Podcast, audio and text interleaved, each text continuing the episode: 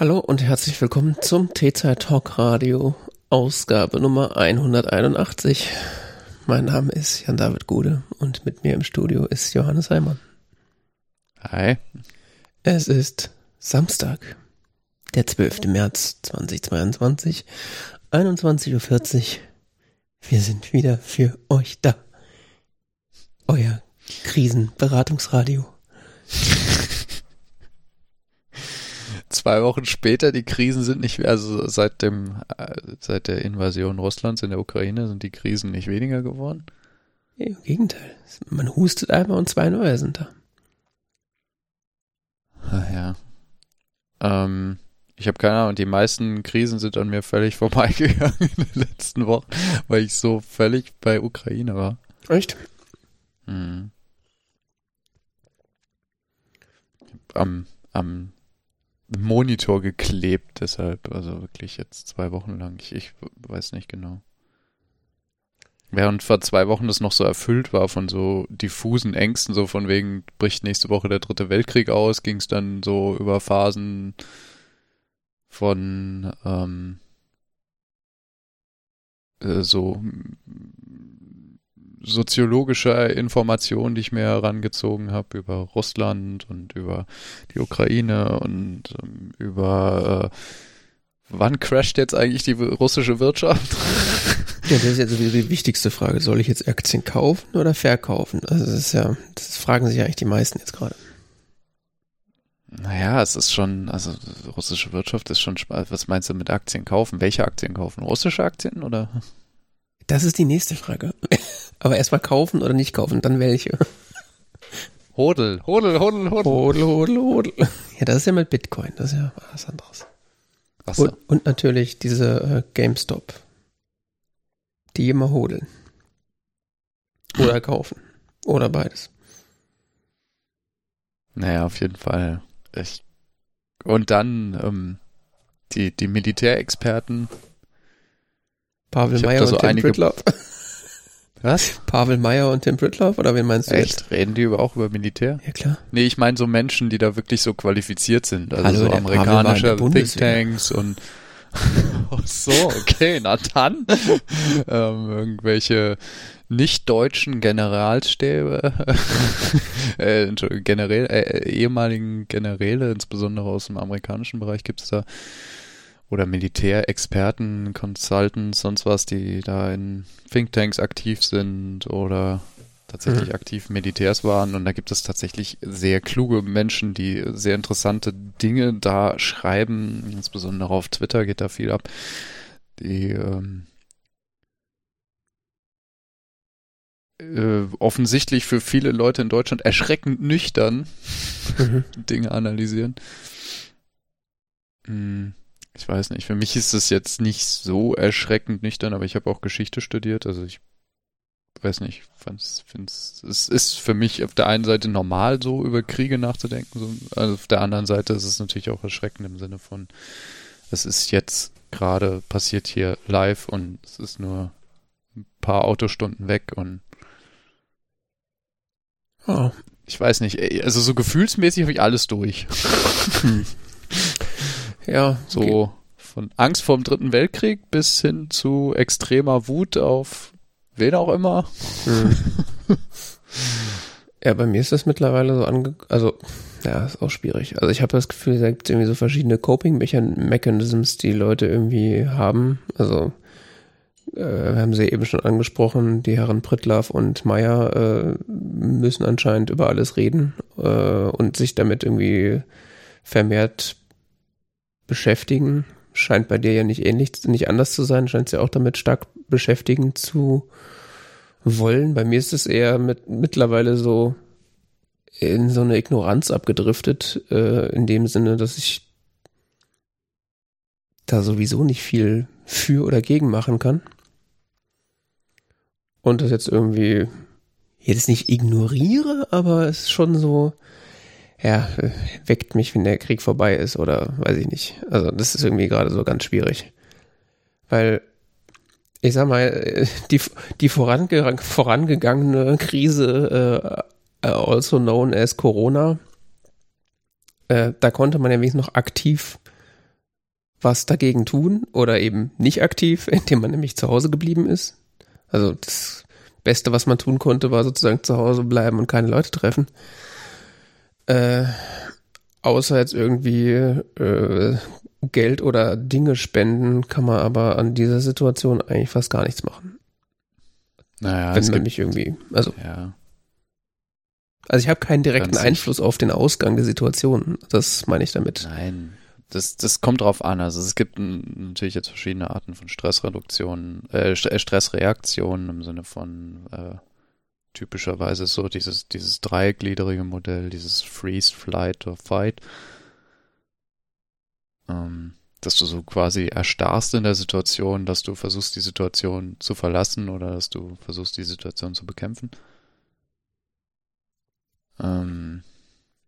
Das wird auch teilweise erweitert und auch diskutiert und sonst was, aber das sind so typische Muster.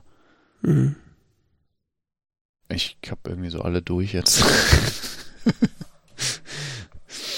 Ich kann auch mal wechseln in einer länger andauernden Situation. Das ist jetzt nicht, dass man das durchgängig hat. Ja, es ist was sinnvoll sein kann natürlich als Krisenreaktionsstrategie, ist tatsächlich damit irgendeine Handlung zu verbinden. Oh. Im Sinne von drüber zu reden kann sinnvoll sein, irgendeine Form von Engagement zu zeigen, auch sowas wie Spenden kann sinnvoll sein, weil man das Gefühl hat, man hat zumindest irgendwas getan. Also das Gefühl von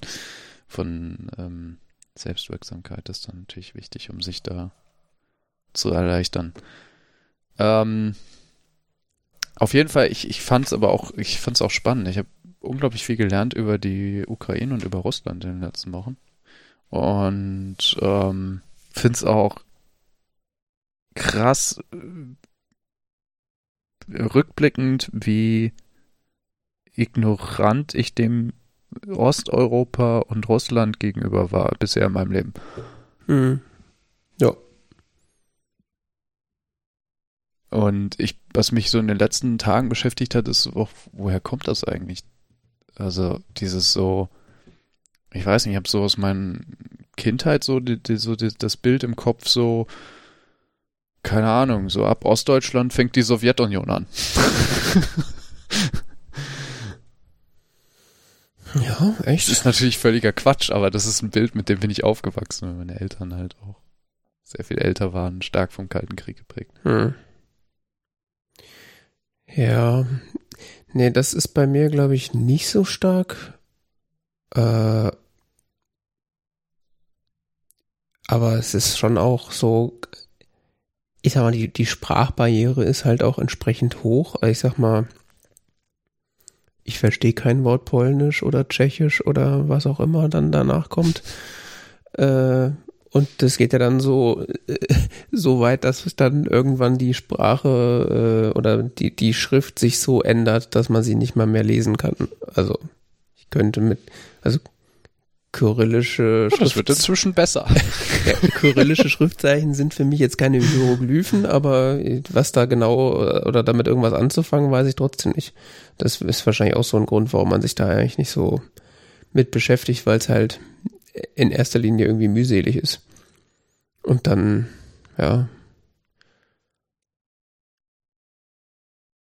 ist schon, aber es stimmt schon, so nach Osten, Interesse nach Osten ist auch bei mir so, da ist halt die ehemalige Ostzone und der Balkan und irgendwann kommt dann Russland so. Ja, das regt mich auch so, also das verstehe ich momentan auch, dass es so viele Osteuropa-Experten jetzt aufregt, was ich auch die ganze Zeit wirklich nicht mir bewusst war und ich frage mich auch ein bisschen, warum das so ist. Also es scheint Medienwelt in Deutschland nicht so das Thema gewesen zu sein. Was ist genau, was ich jetzt in den letzten Tagen viel gelesen und was ich gelernt habe, ist, dass das von Osteuropa-Experten schon seit einiger Zeit kritisiert wird, dass wir in Deutschland so einen starken Fokus haben auf Russland. Hm. Also die Länder, die zwischen Deutschland und Russland sind, so mehr oder runterfallen lassen. So, die sind, ja. So Nebensachen so. Ja, außer halt Polen und Ungarn, die mal zwischendurch negativ auffallen, weil sie halt negativ auffallen. Ja, aber wie vielfältig diese Länder sind und wie wenig die eigentlich auch teilweise mit Russland zu tun haben. In ihrer Kultur, in ihrer Geschichte und so. Mal abgesehen von dieser Zeit, in der sie eben stark von der sie beherrscht wurden aus Moskau. Mhm. Was für ein starkes Eigenverständnis die haben, wie unabhängig auch oder wie stark auch, wie wichtig für die nationale Identität dort dieses Unabhängigkeitsstreben von Russland ist und so. Das sind so Dinge, die sind so gar nicht so richtig angekommen bei mir.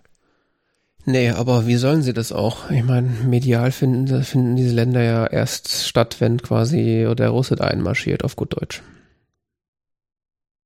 Oder hast du in den letzten, Jahren mal irgendwie so in, ich weiß jetzt, schlimmes Wort, in den Mainstream-Medien irgendwas über, ja, Polen vielleicht noch, aber dann, weiß nicht, Ukraine, Ungarn. Nichts. Tschechien. Also ja, schon, klar, schon irgendwie, aber es war halt immer so ein, ja, das gibt's auch und da findet auch was statt und sonst was und ich habe in den letzten Wochen sehr, sehr differenziertes, also für mein Empfinden differenziertes Bild auch von der Ukraine bekommen. Ich weiß inzwischen, was da problematisch ist und was da gut läuft und sowas. Mhm. Bisher war so mein Bild so, ja, da war irgendwas mit diesem Maidan-Platz und jetzt ist irgendwie besser. Genau. so, was da so vorher war, keine Ahnung.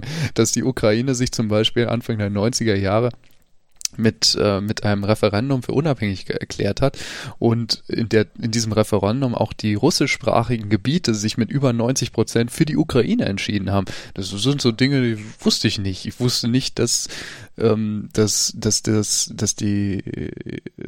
sich die ukrainische Verfassung entwickelt hat im Sinne von, dass sie zwar ein politisches System haben, was auch geprägt ist von diesem starken Präsidenten, von einem gewissen Einfluss von Oligarchen und einem relativ schwachen Parlament und einem wenig ausgeprägten wie soll man das nennen, verfassungsbasierten System. Also es gibt nicht so diese starke Orientierung an der Verfassung, sondern mehr so an direkten Beziehungen. Die spielen eine größere Rolle als quasi die Verfassung. Okay. Das ist ein Phänomen, was in Osteuropa in vielen Staaten, soweit ich das verstanden habe, inzwischen weiter überwunden wurde. Mhm. Und wo sich auch die Ukraine gut entwickelt hat in den letzten Jahren.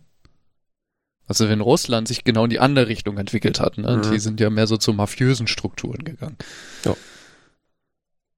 Ja.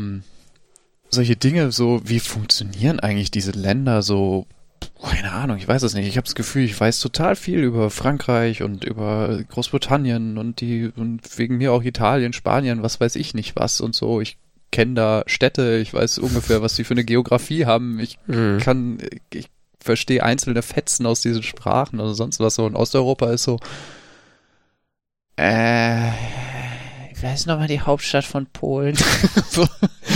So, ist jetzt stark übertrieben, aber so ungefähr. Also. Da fällt mir da immer dieser Running Gag bei John Oliver ein. Oder so, Lettland, Estland und Litauen? Das dritte! So. Da fällt mir immer dieser Running Gag von John Oliver ein, wo er immer so ein Land anzeigt und so sagt, hier, weiß ich nicht, das ist hier die Ostukraine so. Aber das ist gar nicht die Ostukraine, nämlich das ist ein Haufen Vogelscheiße, den wir angemalt haben wie ein Land. So sieht die Ukraine aus. Also das gibt's ja ständig. Wer weiß eigentlich, wie groß die Ukraine ist. Das ist ein Riesenteil, das ist. Ne? Das ist doch unfassbar. Letztens habe ich eine Karte gesehen, wo sie das dann über Europa drüber gelegt haben. Also über Deutschland, Polen und Frankreich. Bitte was? Ja, genau. Ja. So. Okay. Das war mir nicht bewusst. Und es ist so eine Mischung aus so peinlich irgendwie, aber auch gleichzeitig frage ich mich, woher das kommt. Weißt du, so, ist das etwas, was mir nie so beigebracht wurde, dass man da so hinschaut? Na, ich nehme an, dass das auch viel so mit der Schulbildung zu tun hat. Also ich will nicht sagen, dass du keine Schulbildung hast, sondern dass du kennst doch meine Schulbildung. Ja, deswegen. Warst du dabei? Ja, aber ich sag mal, wenn halt in andere Länder geguckt wurde in der Schule, dann halt nach England, weil du hast halt da also du hast so getan, als ob man da Englisch lernt. dann also hast halt in die Länder geguckt, in die du halt die Sprache lernst, und das ist halt im Zweifelsfall Italienisch, Englisch, Spanisch, fertig. Es gibt dann so ein paar Verrückte, die irgendwie Russisch gelernt haben, aber ja, wenn das so mal gab, ja. Ja, also, aber gut, ich meine, auf der anderen Seite, warum zur Hölle sollte man auch irgendwie, weiß ich nicht, Polnisch in der Schule lernen? Ja, es wäre vielleicht für die Kommunikation mit dem Nachbarland sinnvoll. Auf der anderen Seite spricht das aber auch keinen Schwanz. Also außer halt Polen. Ich meine, bei allen anderen Sprachen, Englisch offensichtlich, selbst Französisch spricht man noch in anderen Ländern außer in Frankreich. Also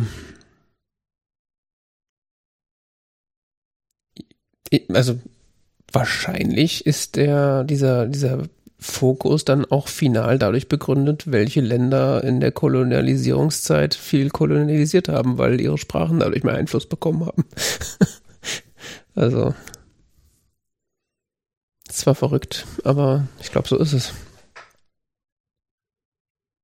Es ist auch dann noch, um die Perspektive zu weiten, so auf Russland, ne? Hm. Ich meine, das Bild, was ich so im Kopf hatte bis vor, weiß ich nicht, einer Woche gefühlt, war so, es gibt da diesen Putin und der ist halt der Kopf einer problematischen Regierung und naja, oder sagen wir mal so, vielleicht das Bild, was ich hatte, bis dieser Krieg begann. So, es gibt diesen russischen Präsidenten und das ist alles irgendwie ein bisschen problematisch, aber so ganz genau weiß ich das auch nicht und was da so abgeht, ach, was weiß ich, keine Ahnung, so. Ja. So, anscheinend kann der ja nicht so schlimm sein, weil wir bauen unsere gesamte Energieversorgung darauf auf, mit dem Geschäfte zu machen, also. Konnte ja keiner wissen, dass uns Gasgeld hinters Licht geführt hat. Und so, es gab so diese Dinge mit, hier ein Anschlag auf einen Journalisten oder dies oder jenes und es war immer so, ja, da könnten jetzt die Russen dahinter stehen oder auch nicht, weiß man nicht so genau. So schlimm scheint es aber auch nicht so bewertet worden zu sein, weil es sind ja nie irgendwelche nennenswerten Konsequenzen daraus erwachsen. Ne? Ja. Und auch bei dem russisch-ukrainischen Krieg sagt man inzwischen so, sagt man ja in der Ukraine oder Menschen, die sich viel mit der Ukraine und Russland beschäftigen, sagen, dieser Krieg begann 2014. Mhm. So, und nicht jetzt 2022, sondern ist nur 2022 in eine neue Phase eingestiegen. Ja. Das ist auch so häufig auch formuliert, so, wenn du, ich habe jetzt heute ein Video gesehen aus dem Schweizer Fernsehen, da hatte sich die Historiker Anne Applebaum war da eingeladen. Die hat Bücher über Russland geschrieben, russische Geschichte geschrieben, unter anderem über diese Hungersnot in der Ukraine. Dieses Holodomor, wenn ich das richtig erinnere. Okay. Sagt mir gar nichts.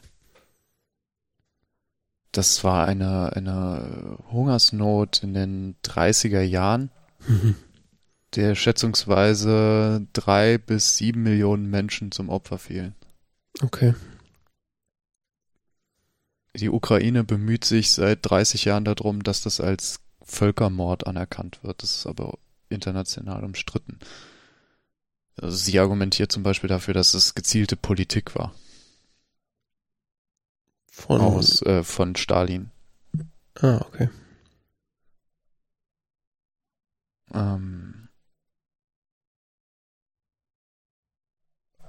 Keine Ahnung, darum geht's jetzt nicht in dem Video, was ich mit ihr gesehen habe. Es ging jetzt darum, was sind so die Verbindungen zwischen Stalin und Putin und klingt schon super, ne? Aber die spricht auch immer wieder von dem Krieg, der 2014 begann. Und das Bild, was sich mir so eröffnet, wenn ich so auch Einschätzungen lese oder gelesen habe die letzten Wochen, die älter sind als dieser Krieg, ist so, ja, natürlich wird der irgendwann in die Ukraine einfallen. Also, okay. Das kam jetzt so nicht in der Tagesschau. Ja, das hatte ich aber auch von irgendwelchen, ich weiß nicht, ob das Zelensky selber war oder irgendwelche Ukrainer haben irgendwie, meinten auch so, ja, das war uns die ganze Zeit klar, dass das passiert, nur irgendwie wollte keiner auf uns hören. Also irgendwie die ganze Ukraine hat eigentlich schon damit gerechnet, dass das irgendwie passiert. Ja, die Frage war nur wann. Diese ganze Geschichte, die letzten Monate mit die Truppen werden da aufgezogen, so das macht er niemals, das gibt doch gar keinen Sinn und sonst was und das ist doch überhaupt nicht rational und wieso soll das nicht rational sein in seiner Sicht? Also je nachdem, auf welcher Informationsbasis der entscheidet, warum nicht? Aber das habe ich von Anfang an nicht verstanden, warum das nicht rational sein soll. Natürlich ist es nicht rational aus unserer Sicht, aber aus einer anderen Sicht kann das durchaus so sein. Je nachdem, wie gesagt, auf Basis welcher Informationen solche Entscheidungen getroffen werden. Aber was so die Ziele sind und die Pläne sind und sowas, ist schon seit Jahren bis Jahrzehnten absehbar. Ja. Und dass der Typ extremst problematisch ist und immer weitergeht und immer größere Sachen macht und sowas wie zum Beispiel jetzt hier der Georgienkrieg vor 14 Jahren, dann die Annexion der Krim, der Einfall in der Ostukraine und so. Natürlich ist einer der nächsten Schritte so, warum sollte er dann nicht versuchen, die Ukraine komplett einzunehmen, wenn er schon so viele Truppen da sammelt. Ja, und hat er dann doch anscheinend vorher niemanden interessiert, was er da macht. Wahrscheinlich ist er jetzt gerade überrascht, dass die Welt irgendwie jetzt plötzlich Sanktionen gegen Russland verhängt. Ja, das sagen die meisten Quellen, die ich so gelesen habe, dass das offensichtlich damit nicht gerechnet wurde in der russischen Regierung. Also, dass man sich auf gewisse Sanktionen vorbereitet hat, so ähnlich wie die nach der Annexion der Krim. Dass man so mit dem Level gerechnet hat, aber nicht mit dem, was da jetzt geschehen ist. Ich kann es nicht einschätzen, genau welche Wirkung die jetzt haben. Ich will darüber auch nicht jetzt großartig philosophieren, wie so andere. Hust. Was ich nur faszinierend finde, ist, dass mir dieses Bild nicht vermittelt wurde in deutschen Medien, dass es wirklich so ein problematischer Diktator ist. Nee. Aber das war ja auch, das kann man ja nicht anders sagen, das war ja Teil der Staatsräson. Ich meine, unter Schröder wurde Putin ja schon hofiert und auch unter Merkel hatte ich irgendwie nicht das Gefühl, dass da irgendwie besondere, ja, weiß nicht, es wirkt ja immer wie so ein Buddy von uns. Das ist unser Gaslieferant und ja, der hat so ein paar komische Kinks und ist so ein bisschen merkwürdig, aber das ist halt, so ist er halt, der Vladi. Ja, genau. Macht so ein paar komische Sachen, aber naja, er ist schon relativ zuverlässig und wenn man da nur genug Geld nach Russland reinpumpt, dann wird das da schon mit der Demokratie. Ja, genau. Und was ist so, also lese ich irgendwelche Studien, die so 2 Jahre alt sind oder so, die so, ja, so zur Einschätzung der Entwicklung Russlands, sie sagen so, es geht eigentlich nur bergab. Ja, man muss nur genug Geld irgendwo rein investieren, dann wird sich da schon Demokratie entwickeln. Das ist ja dieses klassische China-Beispiel. Da hat sich auch die Demokratie einwandfrei entfaltet, wie man sieht. Und das ist auch das Ding, was ich letztens meinte, als wir über diese Kapitalismus-Doku gesprochen haben, dass halt irgendwie ganz viel Demokratie mit Kapitalismus immer gleichgesetzt wird. So, wenn man da nur genug Kapitalismus betreibt, dann wird sich die Demokratie schon irgendwie nachträglich da etablieren. So, was? Das hat doch noch nie funktioniert. Wandel durch Handel, ne? Ja, also wir müssen einfach denen nur genug deutsche Autos verkaufen, dann werden da plötzlich faire Wahlen. Was? Ja, genau. Ich meine, das ist natürlich so ein schönes Deppenargument, so kann man natürlich dann so, mit sowas kann man natürlich FDP-Wähler beeindrucken, das ist klar, aber es passiert dann, was da natürlich dann eigentlich passiert ist, man kurbelt die deutsche Wirtschaft an und den deutschen Export und treibt halt Handeln mit irgendwelchen dubiosen Staaten und das unter dem Deckmantel, ja, wenn wir nur gut ordentlich mit den Handel treiben, dann entwickelt sich da vielleicht auch Demokratie. Ja. Also so kommt mir das vor. Anders lässt sich das mit der gesamte Handhabung oder überhaupt das gesamte Beziehungsgeflecht mit Russland die letzten Jahre eigentlich nicht erklären. Und ich meine, bei China ist es ja nicht anders. Ich meine, es gibt Leute, die sagen, dass da gerade ein Völkermord an den Uiguren stattfindet. Und die Indizien, die man so findet, sind jetzt nicht allzu abwegig. Und die einzige Reaktion ist so, wollen wir jetzt eigentlich 2 oder 3 VW-Werke dahin bohren? Ja, das ist aber auch jetzt sehr unangenehmes Thema. Genau, sehr unangenehm. Es wurde immer wieder mal angesprochen, dass wir das nicht in Ordnung finden. Ja. Jetzt seid doch mal nicht so undemokratisch. Genau. Vätern oder Passat?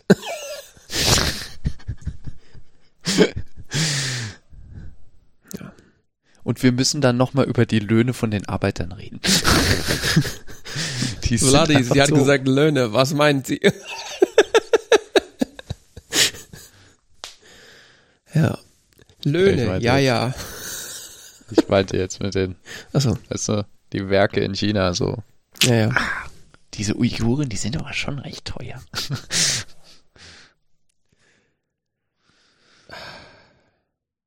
Ja. Kann man da nicht noch was machen? So ungefähr, also es ist... Ja, da gibt es ja auch diese wunderbare Böhmermann-Sendung zu, was VW so über das letzte Jahrhundert so getrieben hat. Es ist eigentlich immer nur da Werke gebaut wurden, wo halt irgendwie Diktaturen Menschen unterdrückt haben und quasi Sklavenarbeit betrieben wurde. So, das ist ja auch jetzt so rein von den Kosten her attraktiv, ne? Ja, deswegen ist es auch total logisch, dass so, Kapitalismus, da sprießt dann die Demokratie. Ja, okay. Wenn es der Wirtschaft gut geht, geht es den Menschen gut. Das ist das einzig Logische. Ja. Es klingt jetzt immer so, als wäre ich irgendwie voll der Kommunist oder so, aber es ist irgendwie... Ich meine, das kann doch nicht nur mir auffallen, dass das irgendwie nicht funktioniert.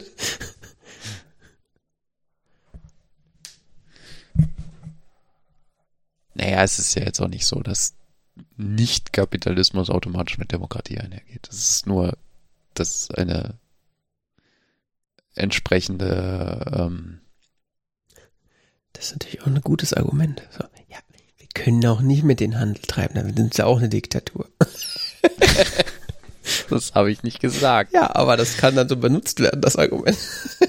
Ach Mann. Ja, ich weiß, was das ist. Ich bin ja auch nicht pro Kommunismus. Ich sage nur, Kapitalismus bedeutet nicht automatisch Demokratie. Ja, es ist ja auch nicht die Wahl Kommunismus oder Kapitalismus. Also ich kann da... Es ist ja nicht so, dass du so werf eine Münze und wähl eins aus. Das ist also... Doch, frag mal die FDP. Genau. Oh, ich habe Kopfweh. Ja, in dem Zusammenhang wollte ich nochmal festhalten, dass es erst... Spritpreise. Nee, wollte ich noch mal festhalten, dass es erst einen Angriffskrieg Russlands gebraucht hat, dass Deutschland sich dafür entschließt, auf erneuerbare Energien zu setzen. Naja, seid ihr mal da nicht so sicher. Es gibt ja jetzt schon die ersten Kommentatoren, die sagen, es wäre doch jetzt wirklich angenehmer, wenn die Ukraine endlich aufgibt, weil... Es ist ja jetzt auch wirklich unangenehm. Reicht ja jetzt, ne? Auch mal. Ihr habt das jetzt gezeigt, ja, dass ihr es nicht wollt, aber... Genau. Aber ist jetzt auch mal gut, ne? Ja. Also. Ja, aber ich meine... Das ist mir ein bisschen schlecht geworden gestern Abend, aber... Also ich habe nicht damit gerechnet, jemals Christian Lindner im Bundestag stehen zu sehen und irgendwas von Freiheitsenergien zu fabulieren und dabei regenerative Energien zu meinen. Also, das ist so, ich dachte in dem Moment, mein Gehirn schmilzt. Echt? Und er dachte wahrscheinlich auch, dass er das niemals in seinem Leben irgendwie so formulieren würde. Freiheitsenergie. Aber Das ist ja das Gute. Das klingt auch gut. Ja, also Marketing. Das muss man dann mal machen in Zukunft. Irgendwann. Marketing kann der konnte das nicht. In der nächsten oder übernächsten Legislaturperiode ist das sicher ein gutes Ziel. Ja. Marketing konnte der Lindner schon immer. Und ich meine, das ist ja auch das Gute an ihm. Er ist ja in seiner Ideologie so flexibel, er nimmt einfach das, was gerade gut ist. Also, andere würden sagen, das ist Opportunismus, aber. Nein. Das ist einfach Adaption an neue Marktbedingungen. Weißt du, was das Allerschlimmste ist? Dass ich das gehört habe, dachte so, ja, sagt's mal einer, los Christian. So, oh ja, mein Gott. Ja, schon, natürlich, klar, aber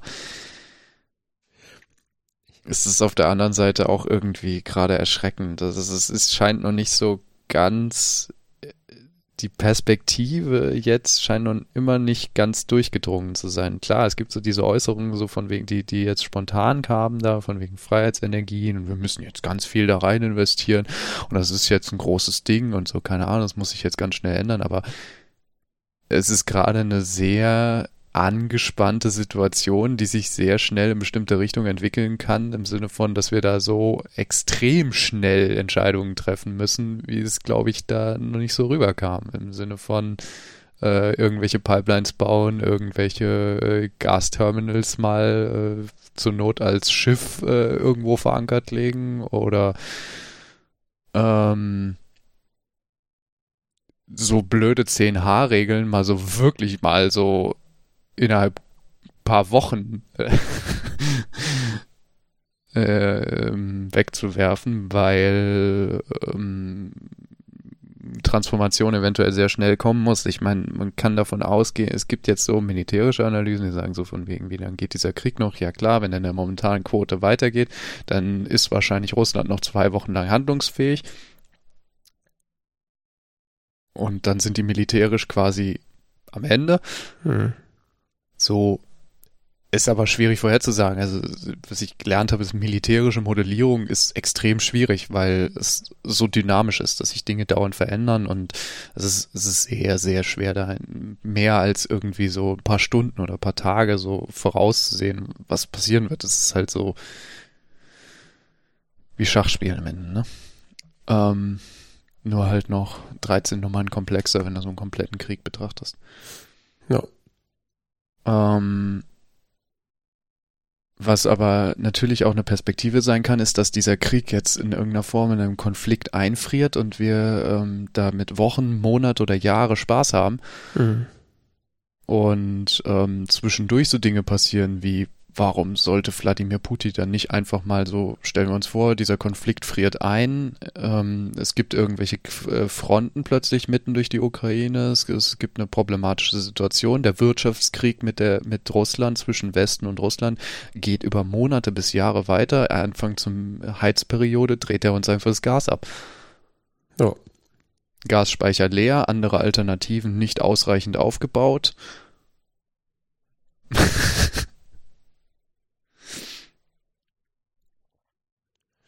Ja, auf der anderen Seite habe ich jetzt auch schon mehrfach gehört, dass irgendwie eigentlich so mit den Sanktionen, die jetzt beschlossen wurden, eigentlich das nicht mehr so lange aufrechtzuerhalten ist, dieser Krieg von russischer Seite.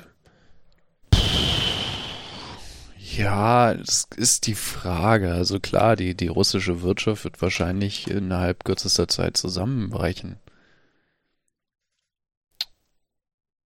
Das ist aber nicht der einzige bestimmende Faktor, ob man einen Krieg führen kann. Das stimmt.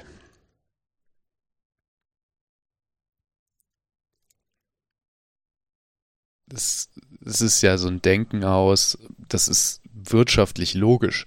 Mhm. So, das ist hier, das funktioniert einfach. So, das ist so ein Denken, so würde die Welt funktionieren in so einer wirtschaftlichen Logik.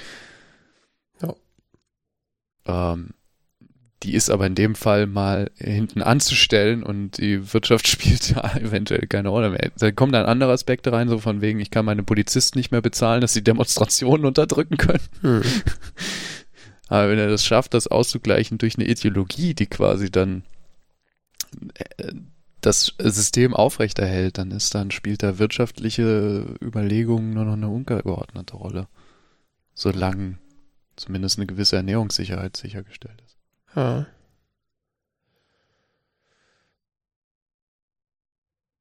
Stimmt auch wieder, ja. Es ist eine sehr komplexe Situation und es ist leicht, sich jetzt darauf auszuruhen im Sinne von, naja, die russische Wirtschaft wird jetzt schon zusammenbrechen und dann wird das schon alles irgendwie werden. Ja, selbst wenn die russische Wirtschaft zusammenbricht, heißt das nicht, dass der Krieg beendet ist. Keineswegs. Oh Mann, oh. Und das heißt auch nicht, dass die dann sagen, okay, Westen, ihr hattet recht, wir machen jetzt hier, keine Ahnung, wir haben den Wladimir abgesägt und wir machen jetzt hier voll neue Demokratie und sonst was und so. Das mit den Sanktionen könnt ihr jetzt mal lassen. Warum? Ja, was ich mich auch schon die ganze Zeit frage, Länder wie die USA oder auch Deutschland buttern Millionen pro Jahr in irgendwelche Geheimdienste. Die können mir doch nicht erzählen, dass sie nicht in der Lage sind, da einfach mal irgendwie so einen CIA-Typen hinzuschicken, der da mal kurz einen Prozess macht. Ja, das ist schwierig. Ich habe keine Ahnung von Geheimdiensten. Also ich habe letztens den neuen James-Bond-Film gesehen. Das ist das Einzige, was ich über Geheimdienste weiß. Aber ich meine, wofür gibt's die denn? Das wäre jetzt auch nicht der erste, der erste Führer eines Landes, der quasi von der CIA beseitigt wird. Naja, aber es wäre der erste Mal, dass der Führer eines Landes mit Atomwaffen von einem anderen Land dann. Ja, aber das könnten die ja eventuell als Provokation empfinden. Ja, ich glaube, das ist auch der einzige Grund, warum das nicht passiert, weil sie erstmal einen Weg finden müssen, das so aussehen zu lassen, als wäre es ein Unfall. Oder als wäre es irgendwie ein Inside-Job oder irgendwas, aber ja. Also ich glaube, ich stelle mir sowas extrem schwierig vor in dem Fall. Ja, ich meine, auf der anderen Seite, Putin vergiftet hier reihenweise im Ausland irgendwelche Leute und man kann sie nicht direkt nachweisen. Irgendwelche Menschen, die jetzt nicht so eine krasse Security haben wie ein Staatschef, also. Tja. Ich kann mir schon vorstellen, dass der sich relativ gut beschützen lässt. Wahrscheinlich. Besser als jemand wie Nawalny oder so.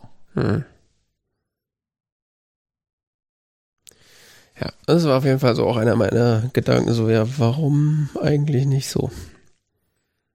Ja, selbst dann. Na, ich meine, das ist eine schwierige, auf jeden Fall auf jetzt deutsche Energiesituation zurückzukommen. Es ist eine sehr, sehr schwierige Situation, in der wir sind und ich finde es eigenartig, dass jetzt die letzten Tage so Kommentatoren waren oder so, naja, ist jetzt auch schon wieder eigentlich, das ist ja jetzt quasi vorbei, die Sache ist ja gelaufen, können wir wieder zum Thema Business as usual zurückkehren oder sonst was so. Das ist gerade eine Kriegssituation, in der wir sind und das heißt nicht, dass man jetzt hier alles politisch über den Haufen werfen muss oder sonst was, aber im Sinne von Prioritäten. Ja. Und darauf einstellen, dass das ein paar Monate geht und dass man dass das nicht irgendwie in ein paar Wochen ist, die Welt wieder heile. Ja, heile, das ist mir so. Und Syrien so, heile? Was? Das ist ja auch so ein Ding, so, dass andere Kriege auf der Welt stattfinden oder stattfanden, so, die einen nicht so berührt haben. Und alle wollen so zur Normalität zurück. Das ist auch irgendwie so bizarr. Oder so, ich meine, du kannst ja 1000 Szenarien überlegen. So, keine Ahnung, Russland versinkt jetzt im totalen Chaos und so. Ja, aber wir sind sicher, die werden uns die ganze Zeit sicher Gas liefern. Mhm. Ja, nee, ist klar. Tja. Stellen wir uns vor, Russland versinkt in 1,5 Jahren im Bürgerkrieg. Die haben Verträge unterschrieben? Ja, genau.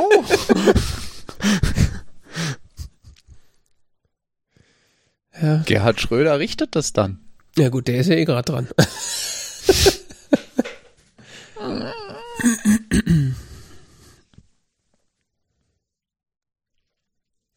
Ja, das ist auch, hätte ich auch nicht gedacht. Deshalb kann ich, hast du diese Studie gesehen von dem, letztes Mal haben wir noch über sie gescherzt, von die zwei waren da beteiligt, von den Wirtschaftskunde von Holger Klein.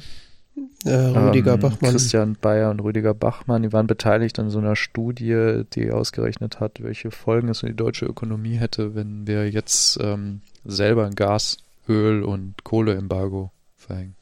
Ich habe nur mitbekommen, dass sie da was gemacht haben. Ich habe es mir aber nicht angeguckt. So 3% minus oder so. 3 bis 5%, wenn ich es richtig verstanden habe, vom GDP. Mhm. Oh, keine Ahnung, ob das viel oder wenig ist oder ob das irgendwie spürbar ist. So wie die Corona-Krise oder ein bisschen dicken heftiger. Hm. So in dem Bereich. Und das wird umfangreich erklärt in der Holger hat Podcast gemacht, ne? Hm. Der erschien im Rahmen der Wochendämmerung. Ja, stimmt. Es waren 3 Folgen,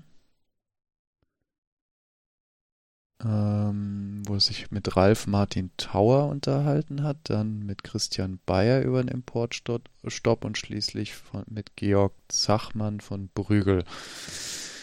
Kann ich sehr empfehlen. Ja, habe ich noch nicht alles Thema gehört. Beschäftigt. Habe ich noch nicht alles gehört, von daher... Ja. Da wird es auch nochmal komplett erklärt.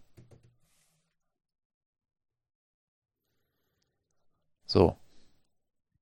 Das ist mal genug vom Krieg. Ich keine Ahnung, wie es weitergeht, werden wir sehen. Ja, ab jetzt nur noch gute Laune.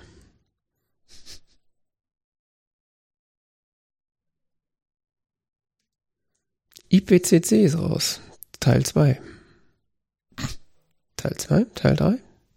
Ich weiß nicht, T-Zeit berichtete irgendwann mal,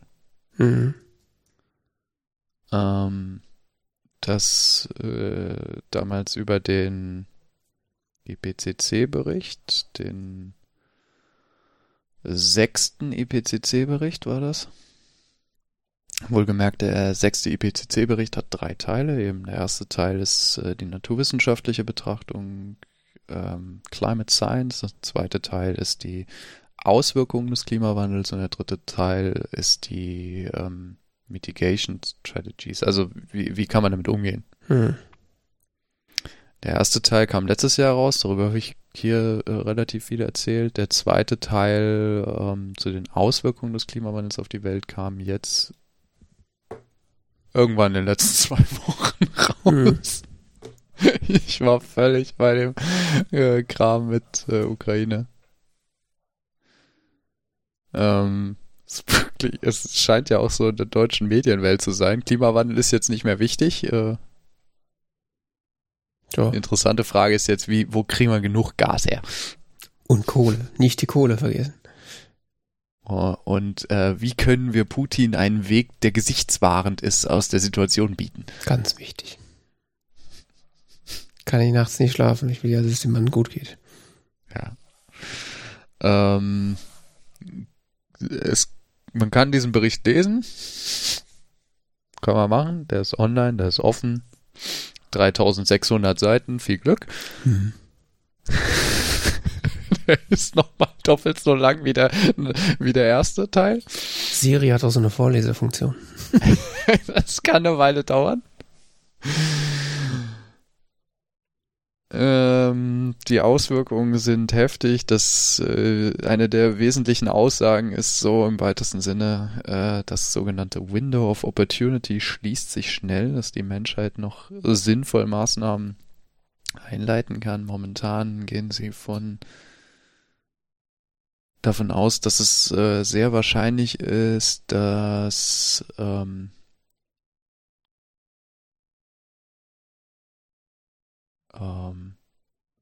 Süßwasserressourcen bedroht sind für 10% der Süßwasserquellen bei 2 Grad ungefähr, 12% bei 3 Grad. Nicht so schön, ne? 3,3 bis 3,6 Milliarden Menschen leben in Kontexten, die sehr anfällig für den Klimawandel sind. Und da, wo das der Fall ist, trägt es zu humanitären Krisen bei. Kleine Inselstaaten sind überproportional betroffen, wissen wir ja alles. Und im Schnitt führt es dazu, dass die Ernährungssicherheit auf der Welt stark gefährdet ist in diesem Jahrhundert. Ernährungs- und Wassersicherheit.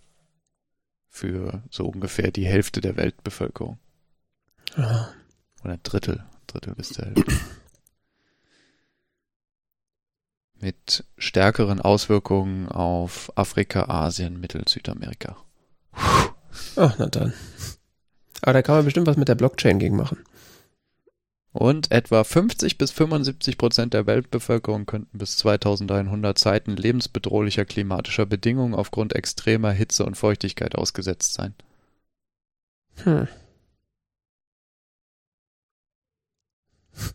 Und dieses Window of Opportunity, wann schließt das so genau?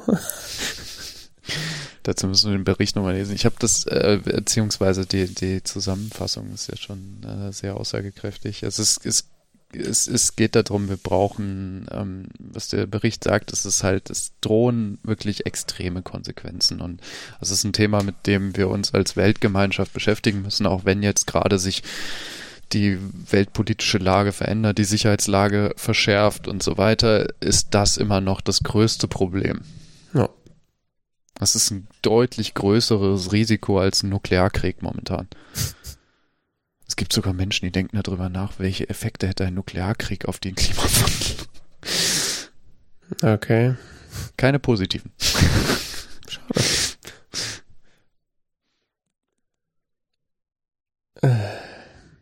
Ich meine, ich fände es am Ende fast schon... Also schon eine gezündete Atombombe hätte negative Auswirkungen. Neben der Strahlung meinst du jetzt? Neben der Strahlung, ja. Gott. Ja, ich hatte mir irgendwie die ganze Zeit gedacht, so, es wäre irgendwie sehr ironisch, wenn jetzt quasi die Angst vor einem Russlandkrieg oder was dazu führt, dass die Weltgemeinschaft oder zumindest der Rest der Weltgemeinschaft jetzt so in Erneuerbare investiert, dass man dieses Window of Opportunity noch erreicht. So quasi als Nebenprodukt von, weil man unabhängig werden will von russischem Gas und Öl. Ja, ich meine, der geniale Vorteil an Energie aus Sonne und Wind ist, die kann dir keiner wegnehmen. Ja. Und du bist insofern auch resilienter, dass du eben die Energieerzeugung auch nicht auf einzelne Punkte in deinem Staat konzentrierst oder so.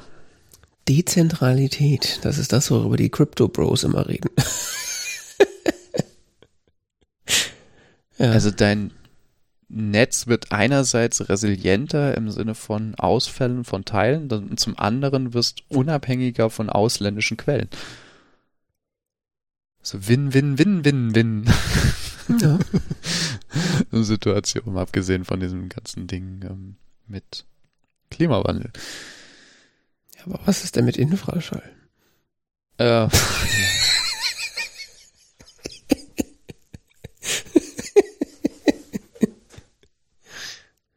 und was ist mit der gelben Rotfinken, was weiß ich nicht, was Adlertaube?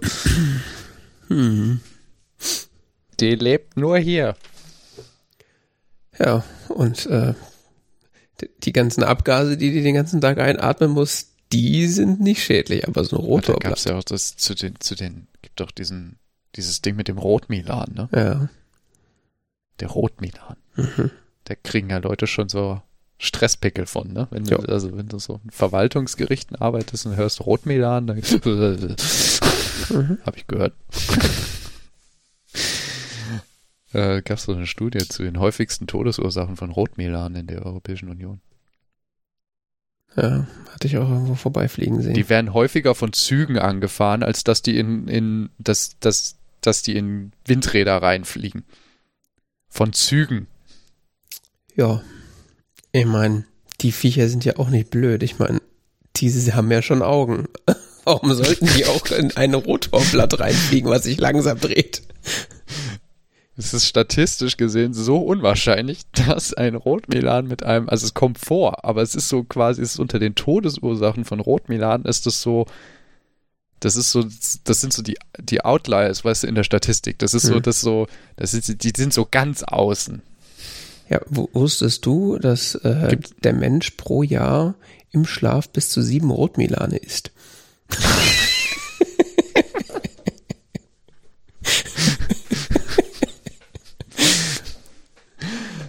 Das kommt noch vor den Rotorblättern von Windkraftanlagen. So ungefähr ist es, ey. Das ist Todesursachen. Die fliegen auch einfach im Schlaf in meinen Mund. Was soll ich denn machen? Das hat sogar das ZDF Rotmilan Windkraft, das Märchen vom bedrohten Greifvogel. Ja. Die häufigste Todesursache ist Gift. Novichok oder was jetzt? Nicht Novichok. Giftköder gegen Ratten, gegen sonst was. Ja. Die fressen tote Mäuse, tote Ratten, die sie finden, und die sind häufig vergiftet worden von den Landwirten. Daran sterben mit Abstand die meisten Rotmilane. Dann kommt der Straßenverkehr. Ja. Aber dagegen kann man ja nichts machen. Tut uns leid. Dann kommt, dass sie erschossen werden. Okay.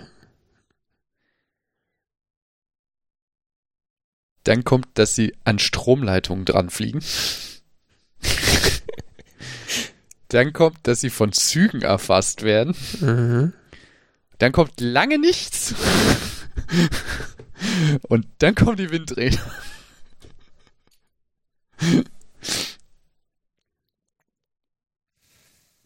Aber die sind noch, kannst du dann eigentlich zusammenwerfen mit anderen Todesursachen. Das ist dann so, das fällt dann unter die Rubrik Skurriles, weißt du, das ist so.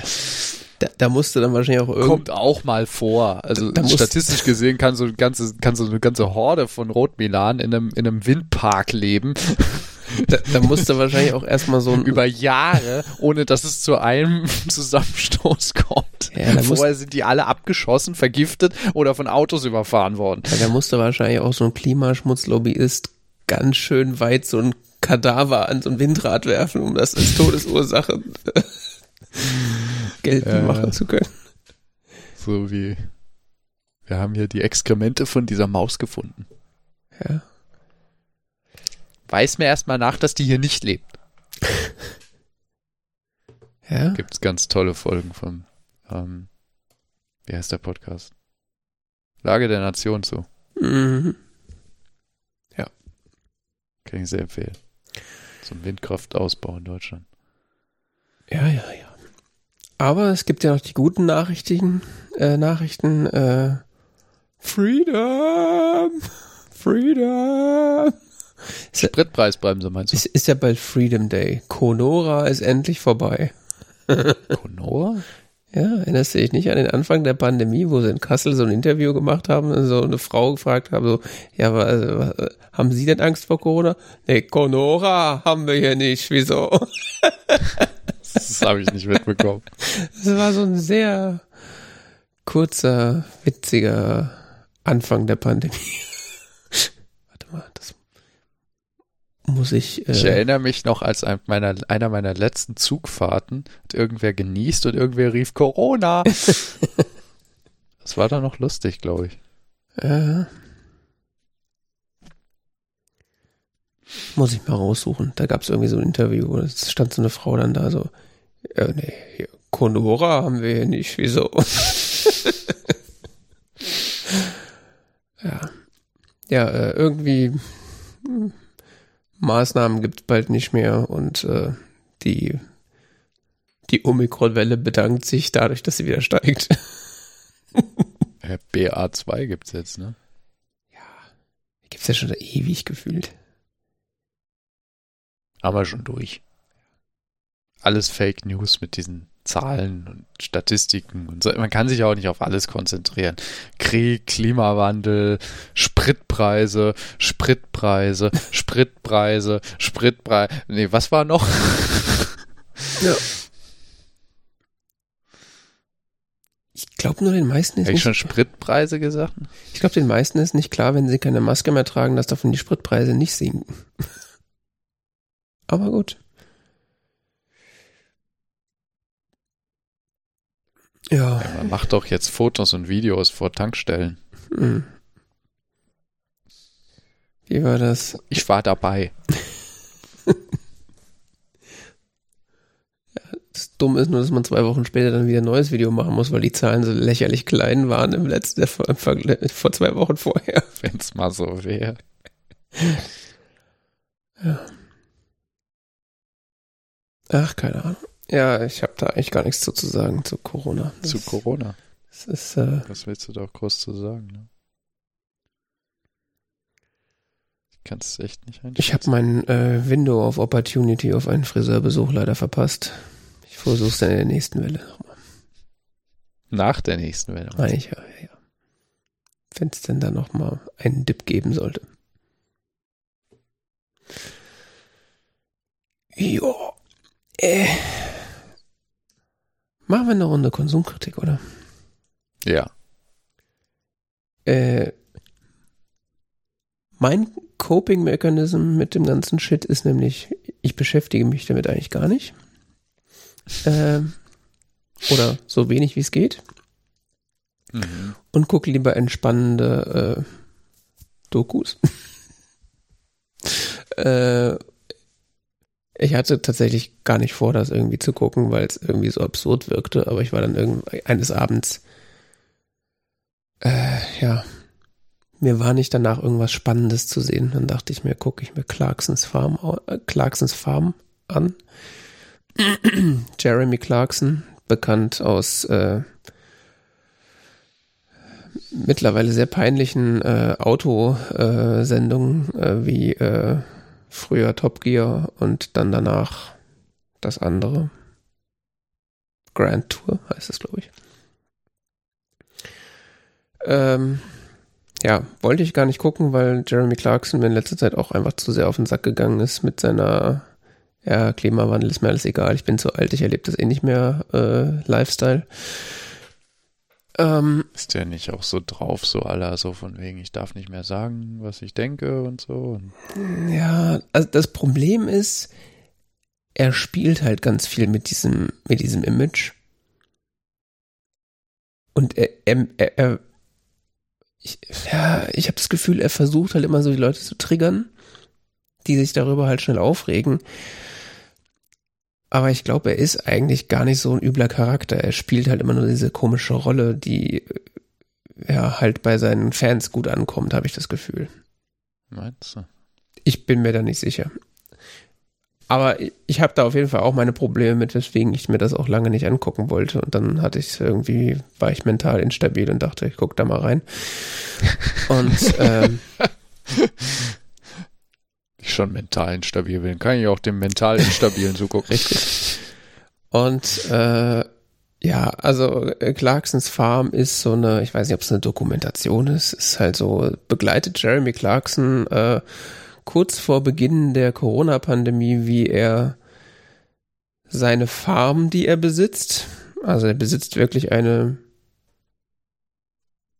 Riesenanwesen in irgendeinem Pupsdorf in England, wie er das sich entscheidet, da jetzt mal Ackerbau zu betreiben, weil warum nicht? Und es ist viel gespickt mit so typische Jeremy Clarkson Geschichten mit ich kaufe mir mein Traktor muss ein Lamborghini sein. Und er muss mindestens 4 Meter hoch sein, weil größer ist besser. Wenn man über solchen Kindlichkeiten irgendwie hinwegsehen kann, was ich jedem zugestehe, dass man das nicht kann. Hat die Sendung aber tatsächlich ein paar ganz interessante Geschichten. Die Tatsache, dass er an dieses Projekt halt rangeht wie ein Vollidiot, hat halt zur Folge, dass er auf die Hardtour lernt, wie denn das mit dem Ackerbau funktioniert. Und man selbst als Zuschauer halt auch. Also so Sachen, für die ich mich selber so eigentlich 0,0 interessiere, weil sie mich täglich nicht berühren. Werden dann plötzlich interessant, weil es ganz irgendwie, weiß ich nicht, ganz schwer zu erklären. Er hat sich dann irgendwie